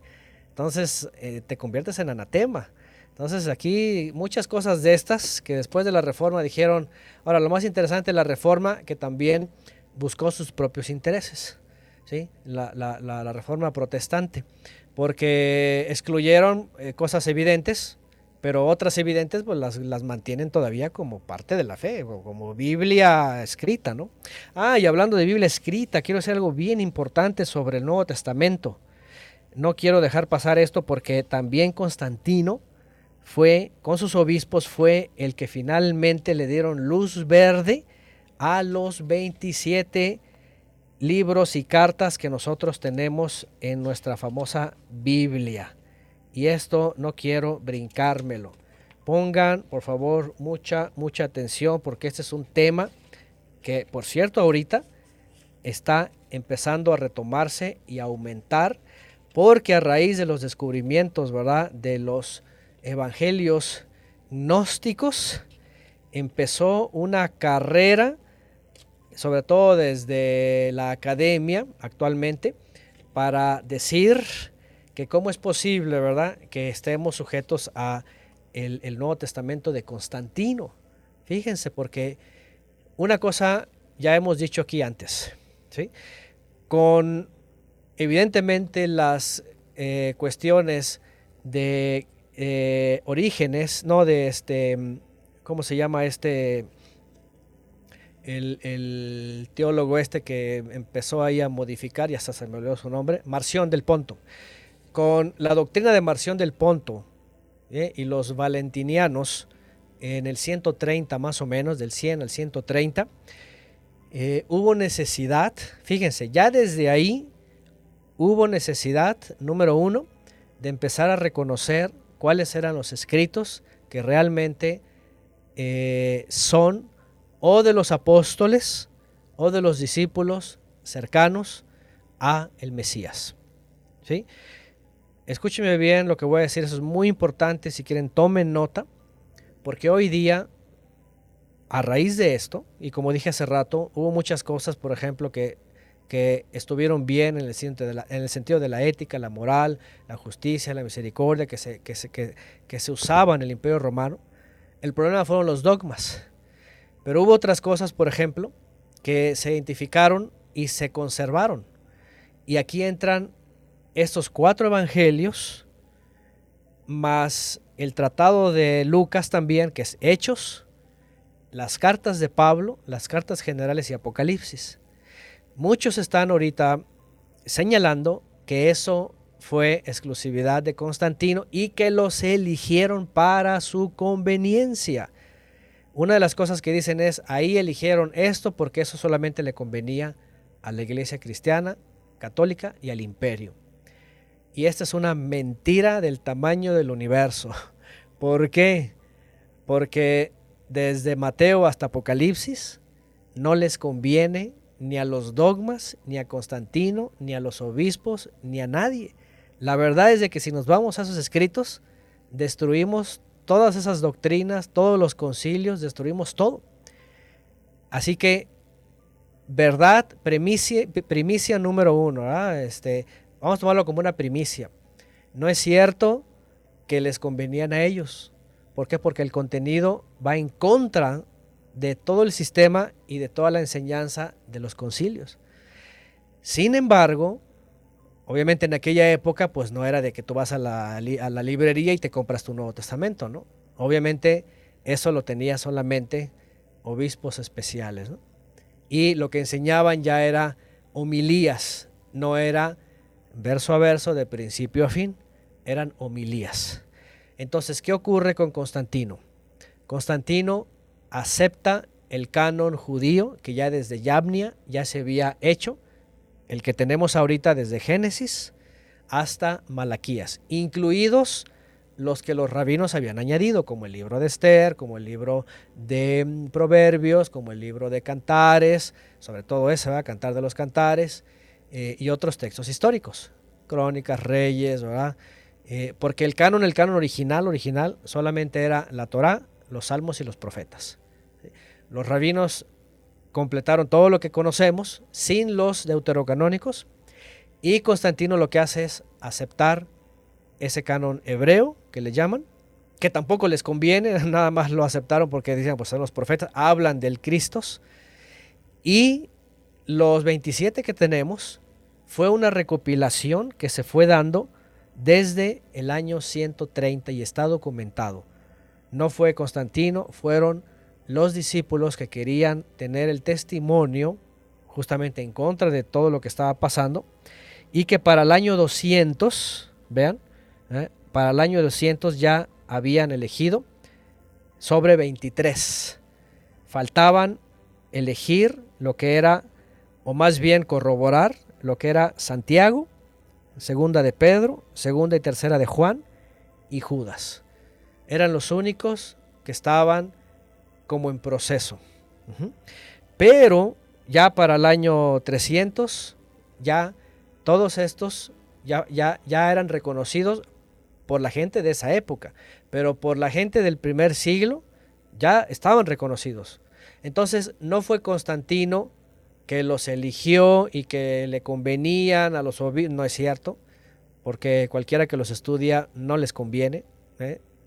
denuncian y derriban todo lo que hicieron los obispos. Sin embargo, evidentemente ellos tenían que conservarlos, tenían que conservar eso porque era parte del testimonio, aunque obviamente ustedes saben, y toda la época medieval fueron exclusivos de los sacerdotes. ¿Eh? hasta uno de los beneficios, por cierto, ¿verdad? ¿verdad? Que traen este, la reforma, pues es volver a, a, difundir ¿no? todos estos escritos, ¿no? tanto el canon judío como el canon, como el canon que le llamaron, ahora, ellos le llamaron canon, eso sí, aquí también tenemos esta, mm, podríamos decir, esta diferencia, ¿no? No se me vayan a espantar, ¿verdad? No quiero decir que que no sean autorizados. Me refiero a que en aquella época evangelios, cartas, no los veían como cánones, no los veían como que, mira, esto es bajado del cielo, así inspirado. Eh, no, ellos simplemente vamos a recopilar estos testimonios, esas instrucciones, ¿verdad? Y aunque a veces eran personales o para cierta eh, eh, comunidad, empezaron a elegir. Entonces, este, los reunieron. ¿Qué es lo que pasa con Constantino? Sí, en efecto, ahí él sí los pone como canon, ¿no? Con, sus obispos. Y ahí entra lo que se llama canonización. ¿Cuál es el problema de canonizar? Que como son textos históricos y cartas y todo esto, no se pueden generalizar y tomar para hacer dogmas. Oh, este es un problema. ¿Qué, ¿eh? es lo que, ¿Qué es lo que nos está reuniendo por años, Antonio? Las doctrinas creadas a partir de lo que dijo Pablo, por ejemplo.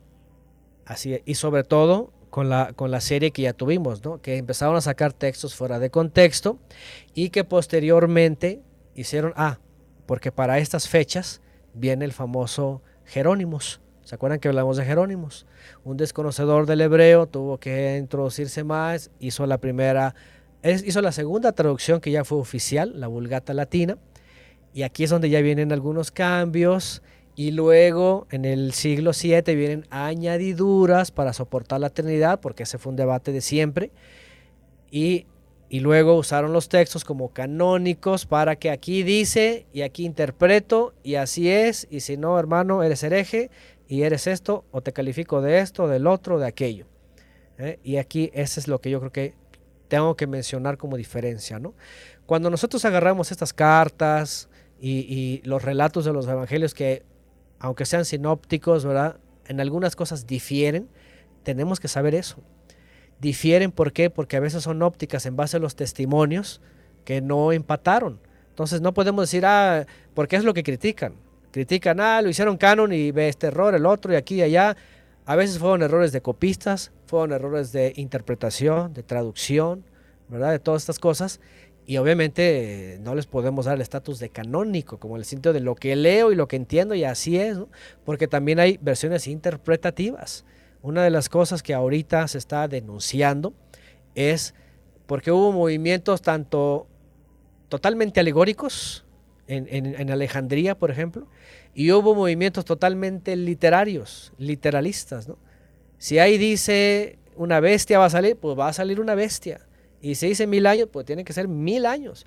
Y los otros, ¿verdad? Otros se fueron totalmente a la, a, a, la ¿cómo se llama? la figura y dijeron, el huerto no existe, el diluvio no existe, ni Noé, todo es alegoría. Todo está hablando de alegorías, de figuras, y todo, todo lo, lo hicieron este, eh, alegórico, ¿no? Entonces están esas dos vertientes, ¿no?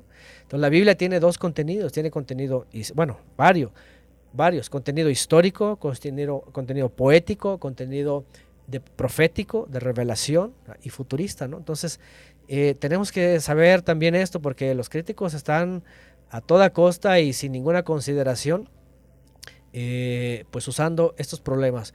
Por otro lado, con los descubrimientos estos de los manuscritos del Qumran, que hay, muchos, no, hay mucho gnosticismo ahí, y los de Nag Magi, no me acuerdo cómo es el lugar, ¿se acuerdan que hablamos de eso? Estos, estos documentos de los, de los docetanos o los doquetos, se les llamaba así los docetistas.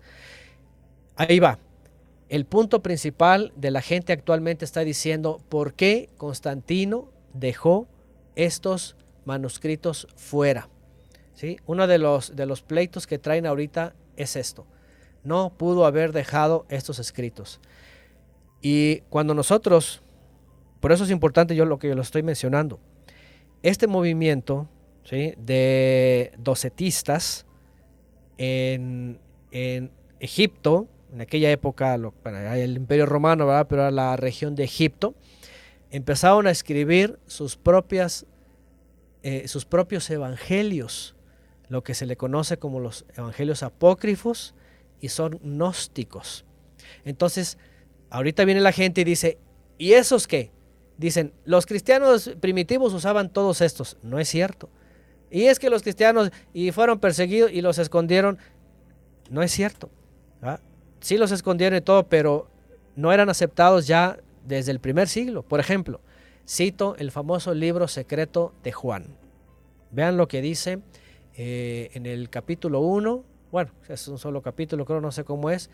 Y, vean lo que dice, según tiene una, una comunicación con el Mesías, y vean lo que le dice el Mesías a Juan. Dice, yo soy el Padre, yo soy la Madre, yo soy el vástago, yo soy el incorruptible y el inmaculado. Tú cuando lees esto, dices, esto es agnóstico.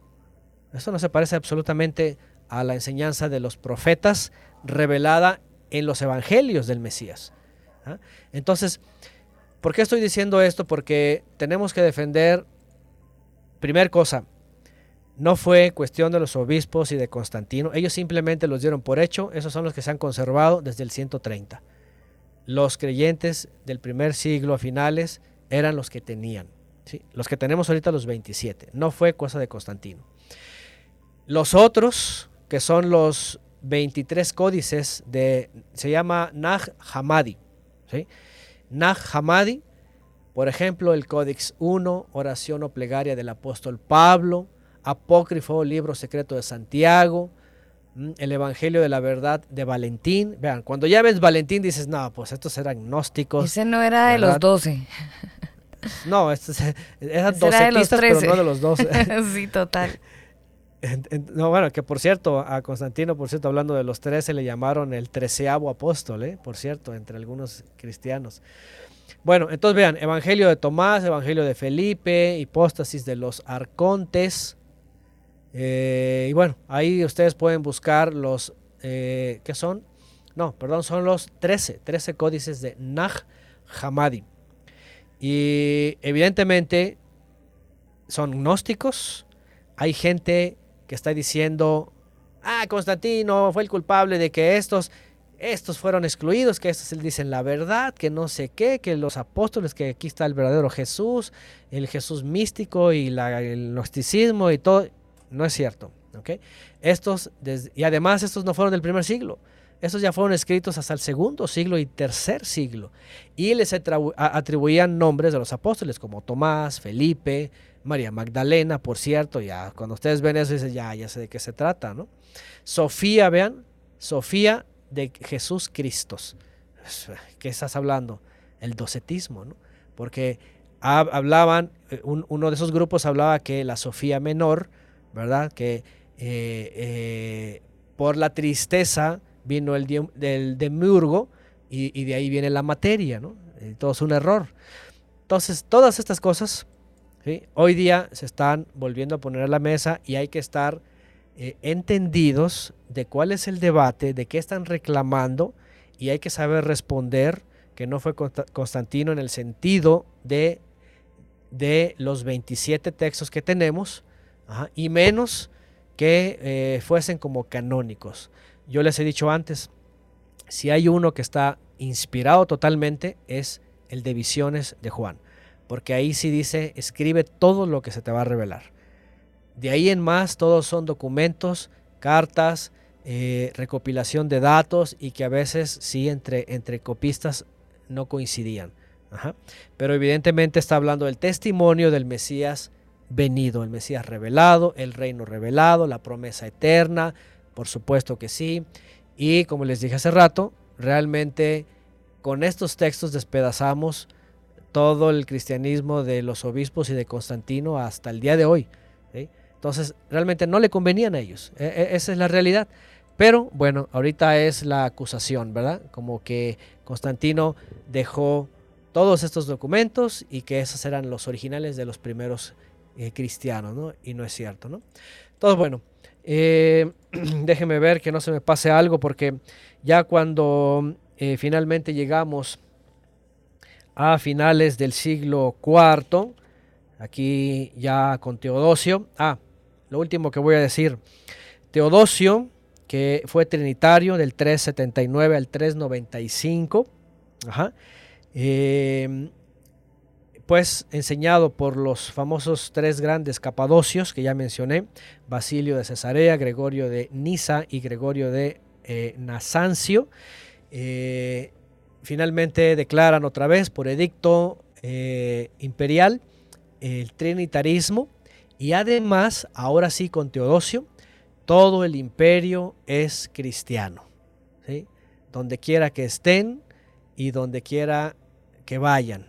Aquí ya no se trata de una experiencia, de una conversión, de un servicio al eterno, de, oración, de fe, de ya no se trata de eso, del discernimiento. Aquí ya todos nacen cristianos, mueren cristianos, todo el imperio es cristiano.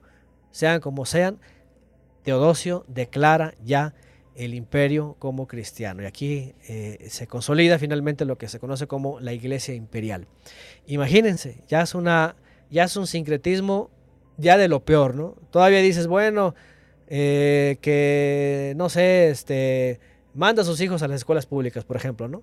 Ah, es de los rebajados, ¿no? De los like, bueno, eso decían en el primer siglo, en, el segundo siglo, ¿no? Decían, están entregando a sus hijos, pues, a la bestia, ¿no?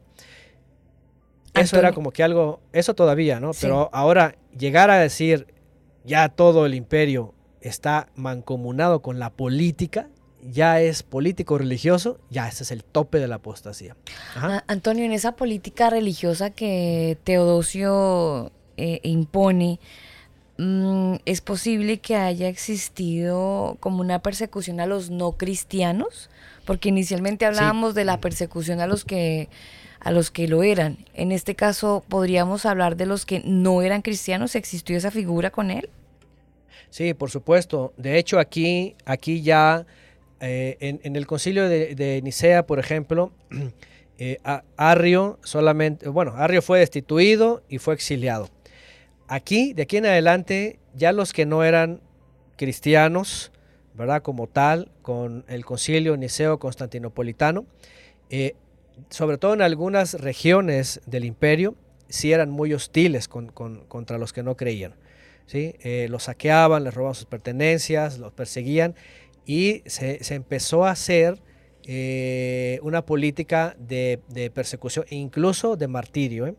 porque este, para algunos era pues, pues, demasiado, ¿cómo le pueden decir? Importante, ¿no? Lo que ya el edicto imperial, como en la antigüedad, ahora aquí es donde vienen algunos comentaristas. Dicen, nosotros ya padecimos antes por los edictos imperiales. Y ahora vamos a hacer lo mismo con los paganos y, con los, y con los herejes. ¿eh? Así que todos los que no creían en el edicto, entonces ya se convertían automáticamente en herejes y tenían que ser expulsados, perseguidos o como sea. Así que sí, eh, aquí oficialmente ya se convierte en una herejía, cualquier cosa que no era cristianismo trinitario y los obispos y todo, y María y todo lo demás, eh, en una causa de persecución. Y de víctimas a victimarios, ¿no? De hecho, es lo que se dice en la historia, ¿no? Eh, los perseguidos ahora son los perseguidores. Y lo había, a veces lo hacían con tanta crueldad que parecía que este, eh, pues eh, era, eran, eran, eran, no eran los mismos ¿no? que, que, antes eran, eran perseguidos. ¿no? Entonces sí, aquí es donde les digo, y los villanos, los héroes se convirtieron en villanos y los villanos en héroes. ¿no?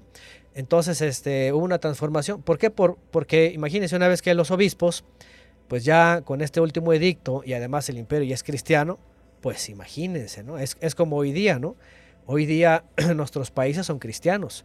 Si por ejemplo en México, aquí impera el cristianismo, obviamente católico apostólico, pero es cristianismo, es, es, la, es la base, es la sede, ¿no? Y la mayoría de los políticos son católicos, eh, los presidentes regularmente son católicos, son eh, guadalupanos, bueno, adoran la Trinidad y obviamente a María. Y, pues toda la gente nace católica. Casi en el mundo dicen, ah, pues México es católico, ¿no? O sea, ¿por qué? Porque es, la misma influencia, ¿verdad? De, Roma, ¿no? Nada más que hoy día, obviamente, ya, eh, como dice en el Vaticano, con tantas sectas, pero al final son los cristianos, los protestantes son hermanos separados, pero al final para ellos sigue reinando ¿verdad? el cristianismo, ¿no? Desde, desde que se consolidó como tal con, eh, con Teodosio, ¿no? Eh, haciendo la religión oficial, ¿no? Es que Antonio, obviamente, es, escuchándola usted y su narrativa, uno va entendiendo y atando caos del por qué la lógica de hermanos separados. Y tienen toda la razón. Oh, sí. Ellos con toda propiedad y por muchos siglos dicen, de hecho, yo he escuchado eh, cuando voy estudiando siempre me gusta escuchar esa parte, tanto protestantes como a, sacerdotes, ¿no? Estudiados, ¿no? Y ellos tienen todas las herramientas y ellos dicen, son nuestros hermanos. De hecho, ellos los aceptan como hermanos, no dentro de la normatividad, por ejemplo, como para que oficien y todo esto, pero dicen, son nuestros hermanos, nada más que pues están separados, pero pero ellos tienen la esperanza de que, y de hecho presumen de que muchos han regresado ¿eh? al catolicismo. Pero bueno, dicen que eh, son separados y, con toda propiedad, obviamente, eh, por los dogmas, por los días, por las tradiciones, por todo eso, pues es lo mismo. La verdad es que es lo mismo, ¿no? Entonces, bueno, a partir de aquí viene algo que se le va a conocer enseguida como la edad medieval. ¿sí? Ya cuando viene la caída del de, Imperio Romano de Occidente, viene también un retroceso y se va a acabar el Imperio Romano y empieza el Imperio Bizantino, ya lo veremos más adelante, y se ejerce esto justamente que estamos hablando, ¿no? Autoridad, poder, silenciar a los que no son, excluirlos. Esto ocurre en toda la Edad Media, ¿no? Y, de hecho siempre hay protestantes, ¿eh? siempre hay figuras protestantes, pero obviamente a Lutero le tocó ya la parte rumbo a, al iluminismo, que por cierto, algo muy interesante, cuando viene Lutero ya hablaremos de eso, y la época del iluminismo, entonces se tiene que cambiar la postura de, de la iglesia cristiana ya no es tanto perseguidora, ya tiene que guardar el santo oficio, que por cierto lo que se conoce como el santo oficio hasta el día de hoy existe todavía, ¿eh?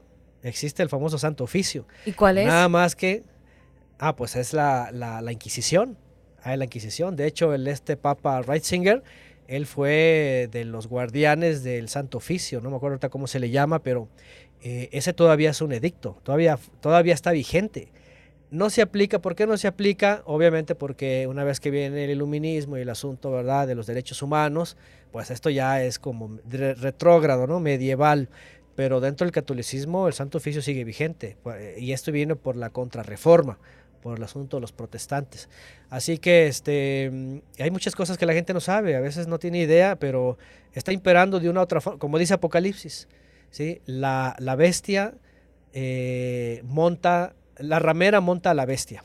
Están mancomunados el poder político y la religión y, e incluso sus partes, ¿eh? hasta, hasta los protestantes mancomunados con la política. Esto es lo más horripilante, pero eh, la gente tiene que aceptar. ¿sí? Todavía sigue el contubernio entre cristianos, católicos y de todas las denominaciones o todo el protestantismo con la política. Y esto fue lo que justamente inició con, con, con Constantino y lo que muchos en aquella época dijeron, aquí comenzó la gran apostasía. ¿no?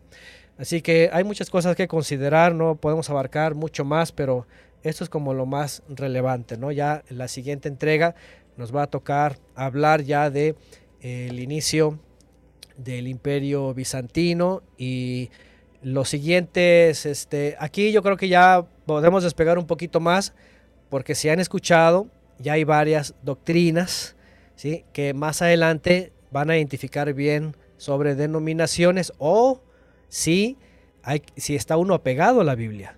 ¿sí? Como dije en la entrega pasada, ténganlo por seguro que cuando agarren la Biblia puedan saber qué es realmente la enseñanza del Mesías, ¿sí? qué es ese reino que no fue con Constantino, qué es ese servicio al Creador, qué es ese conocimiento en la palabra, cómo se vive, cuál es nuestra esperanza. Y sencillamente ustedes eh, pueden desligarse de todos los sistemas religiosos y, hacerse discípulos del Mesías desde su hogar, desde su vida. ¿eh? Entonces, este, pero eso es importante para que la gente también sepa que si de pronto toman una determinación, van a salir muchas manos señalando, ah, te hiciste eso, ay, te hiciste el otro, ya caíste de la gracia, ya te condenaste al infierno, ya sepan que todas acusaciones pues son de estas personas ¿verdad? A los que no concordaron con sus teologías, ¿no? Claro. bueno. Quería preguntarle lo siguiente, em, para esta siguiente entrega del inicio del Imperio Bizantino, ¿ahí el protagonista es Bizancio? Eh, eh, Bizancio es la, ciudad en donde este, Constantino, eh, que después se llama realmente Constantinopla, es, la, es, la, ciudad donde él, él radica. Pero mm, podríamos hablar de, ya podemos irnos ahí a lo mejor, podría ser de ahí, de, desde el imperio bizantino hasta el gran cisma eh, de, Oriente, ¿no? lo que se le conoce como el gran cisma de, Oriente del 1054. Si quieren podemos abarcar del siglo IV hasta el siglo XI para ver los concilios y finalmente los otros cismas, cómo se dividieron, eh, algunas ramificaciones que también nos van a dar luz a otras a las denominaciones ya de, nuestra época. Bueno, ahí nos dejó usted con un abrebocas muy interesante para el siguiente, la siguiente entrega. Pues Antonio, muchas gracias por estar con nosotros, de verdad muy enriquecedor estas dos horas 50 minutos muy, muy bien aprovechadas.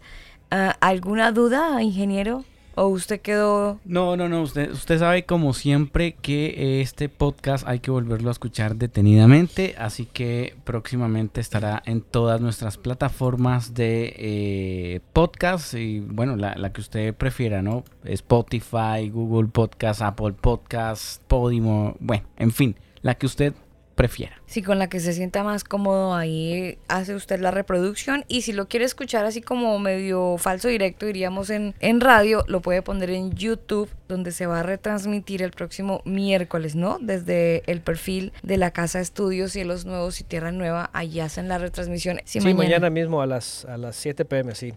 Ahí está, entonces para que la gente lo pueda escuchar y animarse a, analizar el tema que ha sido muy, muy interesante. Antonio, gracias. Está bien, gracias también a ustedes eh, y estaremos ahí aportando lo que sigue. Buenas noches, bendiciones. Buenas noches, Antonio. Bendiciones para usted y para toda la gente que nos escucha a esta hora. Bueno. Nos despedimos con música, ya lo saben, tranquilos, este combo fue grande, fue suculento, a lo mejor hay unas presas que usted todavía no pudo digerir, pero no se preocupe, usted va poco a poco a como el pescado, ¿se acuerda? Como el pescado, ahí vamos suave, suave, suave. Nos vamos con música, esta canción la hace Jeremy Camp, la canción se titula así, Only You Can. A ustedes gracias por hacer parte de, de este combo y si el Señor lo permite estaremos de regreso en una nueva emisión del combo. Si el Eterno lo permite, ahí estaremos. Se cuidan, les amamos. Chao.